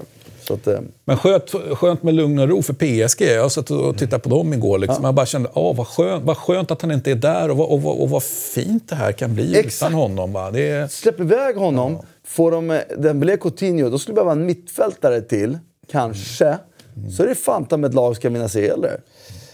Och sen har De de, har ju ju i mina ögon kanske en, ja, topp tre i alla fall, världens bästa. Det är Mbappé. alltså, exakt. så, och, och om Neymar borta så kanske han får blomma ännu mer. Ja, ge honom tronen helt Ja, och hållet. Nej, Ja, med. Det är Cavani bara- jobbar hårt och Verratti, de har ju spelare som kan... Liksom, de får, de är, Finns det inte lite frågetecken kring mittbacks... Alltså Ja. att, att Thiago Silva är på väg ner Absolut, lite. men Marquinhos är fortfarande bra. Kehrer är ändå bra. Liksom. Och... och det fick han Jag har ju rycka min in på mittfältet igår. Och det Köpte kanske, de inte han unga fransmannen också från eh, Hoffenheim? Eller var det bara någon de skulle ha? Liksom, och bara, detta. Monier är ju min eh, annars favorit. Ja, ju- Eh, och jag tycker han är en av världens en av de mest underskattade Ytterbackar. ytter, ytterbackar. Men det, det är en bra jävla trupp. Det är klart att med Neymar, för Neymar och Mbappé spelar bra ihop tycker jag. Då tappar de lite av den här, han satte ju fram det här spelet. När de var som bäst då, det kommer de behöva sakna. Alltså Liverpool hemma förra året, kommer du när vi pratade om det? Då var de så bra så att det var... Då var jag nästan hundra på om de spelar så här, Så då tar de Champions League. inte- att- Tänk om alla barn som älskar Neymar visste vem Neymar var egentligen. Ja, vem är han? Vem tycker du att han är? Ja, jag vet inte. Han Jag är ser i alla fall fler sidor. Jag är inte så enkom så negativ som du är heller. Helt övertygad om att, att, att PSG kommer gå stärkta ur det här om de bara Absolut. släpper iväg honom. Ja, de kommer och må ju- så jävla bra de, de som lag. FFP, de har ju så här, om vi tittar på det här, de har ju inte ett problem med, med eh, pengar i sitt kassaflöde. De får ju pengar de tillgång till. De har ju problem, i alla fall haft alltid, de har haft problem att få in pengarna i systemet. Det låter som att det är pengar men för att det ska godkännas som Financial Fair Play. Jo, men med Neymar-försäljning kan de ju liksom... Börja göra saker. Ja, vad fan, Barcelona. För att, att, att eh, sälja Coutinho och Dembélé för uppskrivna värden mot varandra. Då kan båda blåsa upp sina balansräkningar utan att det kostar dem någonting i kassan. Alltså det är... Nej, fan. Eller tvärtom, om de vill få ner Financial Fair Play hänseende. Dra ner det. Det var smarta här nu liksom. All right, vi gör så här. På, på fredag kickar ju eh, La Liga igång. Nästa måndag vill jag att ni spetsar till era eh, La Liga. Tills kommande ja, och, och så gör vi ett fokus La Liga ordentligt. Eh, även du Christian. Ja, jag har inga Så problem. upprepar vi återigen vad vi sa förra veckan redan. Jao Fe- nu nu har ju svenskarna fått se det för de var här och Ja. spelade. Jao Felix is Ja, the fucking han är shit. så bra. Han är så bra. Jävlar. Coolt. Ja, coolt som fan. Apropå att vara liten som en räka och Och så lät det ju inte från alla när han skrev på. Det var ju en hel del som liksom... Okej. Är, är han... Är, Vi, vi diskuterade precis då ju att det var det bästa de har gjort. Att sälja Griezmann för 120 miljoner euro. Det är en fantastisk jävla Och transfer. som de nu liksom håller på och kanske vill ha mer utav. Eh, ja, men nu hävdar de att det finns ett mail som, som eh, Fast- bevisar att de har Ska tagit... det, vad de bevisar, du skriver ett avtal, du skriver ett avtal. Det blir... Jag vet, men det, det är en stoppare där. Eh, som, som kommer gå. Det där är men bara show. Eh, det, det är väldigt få sociala medier som jag hänger runt och, och kollar mycket på. Men däremot Instagram kan vara lite roligt. Man kan ju se liksom vad de här killarna håller på med på semestern. Men är det kul alltså? Ja, men lite grann. Framför allt... Berätta ditt bästa skvaller nu då. Ja, nej, men inte skvaller. Men det är ändå att eh, Luis, eh, Luis Suarez och Messi De var i Ibiza tillsammans. verkar hänga tillsammans och kör Ibiza-svängen ihop. Fabregas och Jordi Ja, ja Alba, det visst. ett Ja, gäng, visst. Jävla Ja, gäng. var Men väl de där som också, hängde ja. kvar lite grann Ja, men de hängde inte med dem. De andra hängde nej. tillsammans. Men, men de som hängde kvar lite grann så här och ändå körde lite så här family, alltså, det var ju Suarez och, och Messi. Jag har så svårt att se att de är polare liksom. Så här. Och om de börjar... Alltså, fan vet jag om de börjar tjafsa om någonting. Liksom, så här. Är det så här, "Du, bits inte nu eller? Alltså hur, alltså, hur går Ja, samtalen? men det, det, man är överraskad av det här att Messi eh, älskar Suarez och Neymar. Ja. Alltså som Alltså personer, mycket som liksom. personer. Ja. Varför då för? Ja, men för man tänker sig att han är... De jävliga? Men ni, ni ser, ni, du som har spelat fotboll vet, och du har ju spelat, Ja. vet skillnaden på de två Suarez är en som är på plan sak. och vid Ja, sidan ja, av absolut. plan. Den kan ju vara väldigt. Men, Neymar, var han än är, på, den här, på plan, utanför plan, på Jupiter Fast eller jag har ju det lite skvaller om. Neymar. Vi, vi, vi råkade hamna på samma, på samma halvö här i vintras. Eh, och, Var inte eh, han skitschysst då eller? jo, det är det som är grejen. Exakt. Svintrevlig. Hans, hans imitatör Ja, kan omöjligt ha varit han. Så kan det vara. Du, eh, Du pratar om vad de här, hans entourage och team har storhetsvansinne och, och kräva pengar och, som är helt osmakligt som han borde sätta ner fingret Så här, jag har inte sett ett enda bevis för att jag skulle ha fel. Vill ha honom lite. Nej, Nej det, det gör du helt, det gör, Jag- det gör jag- du faktiskt helt rätt jag i. på det, Det måste jag säga. Ja, det gör du helt rätt i. Härligt! Eh, Kul att, vi, eh, kul att vi är igång. Eh, Det är ju nästa måndag så kör vi precis som vanligt och måndagen efter det. Och vi rullar på här. Bättre luft där inne tack. Ja, vi Mm. säger hej då. Vi ses på torsdag. Då är det weekend. Hej!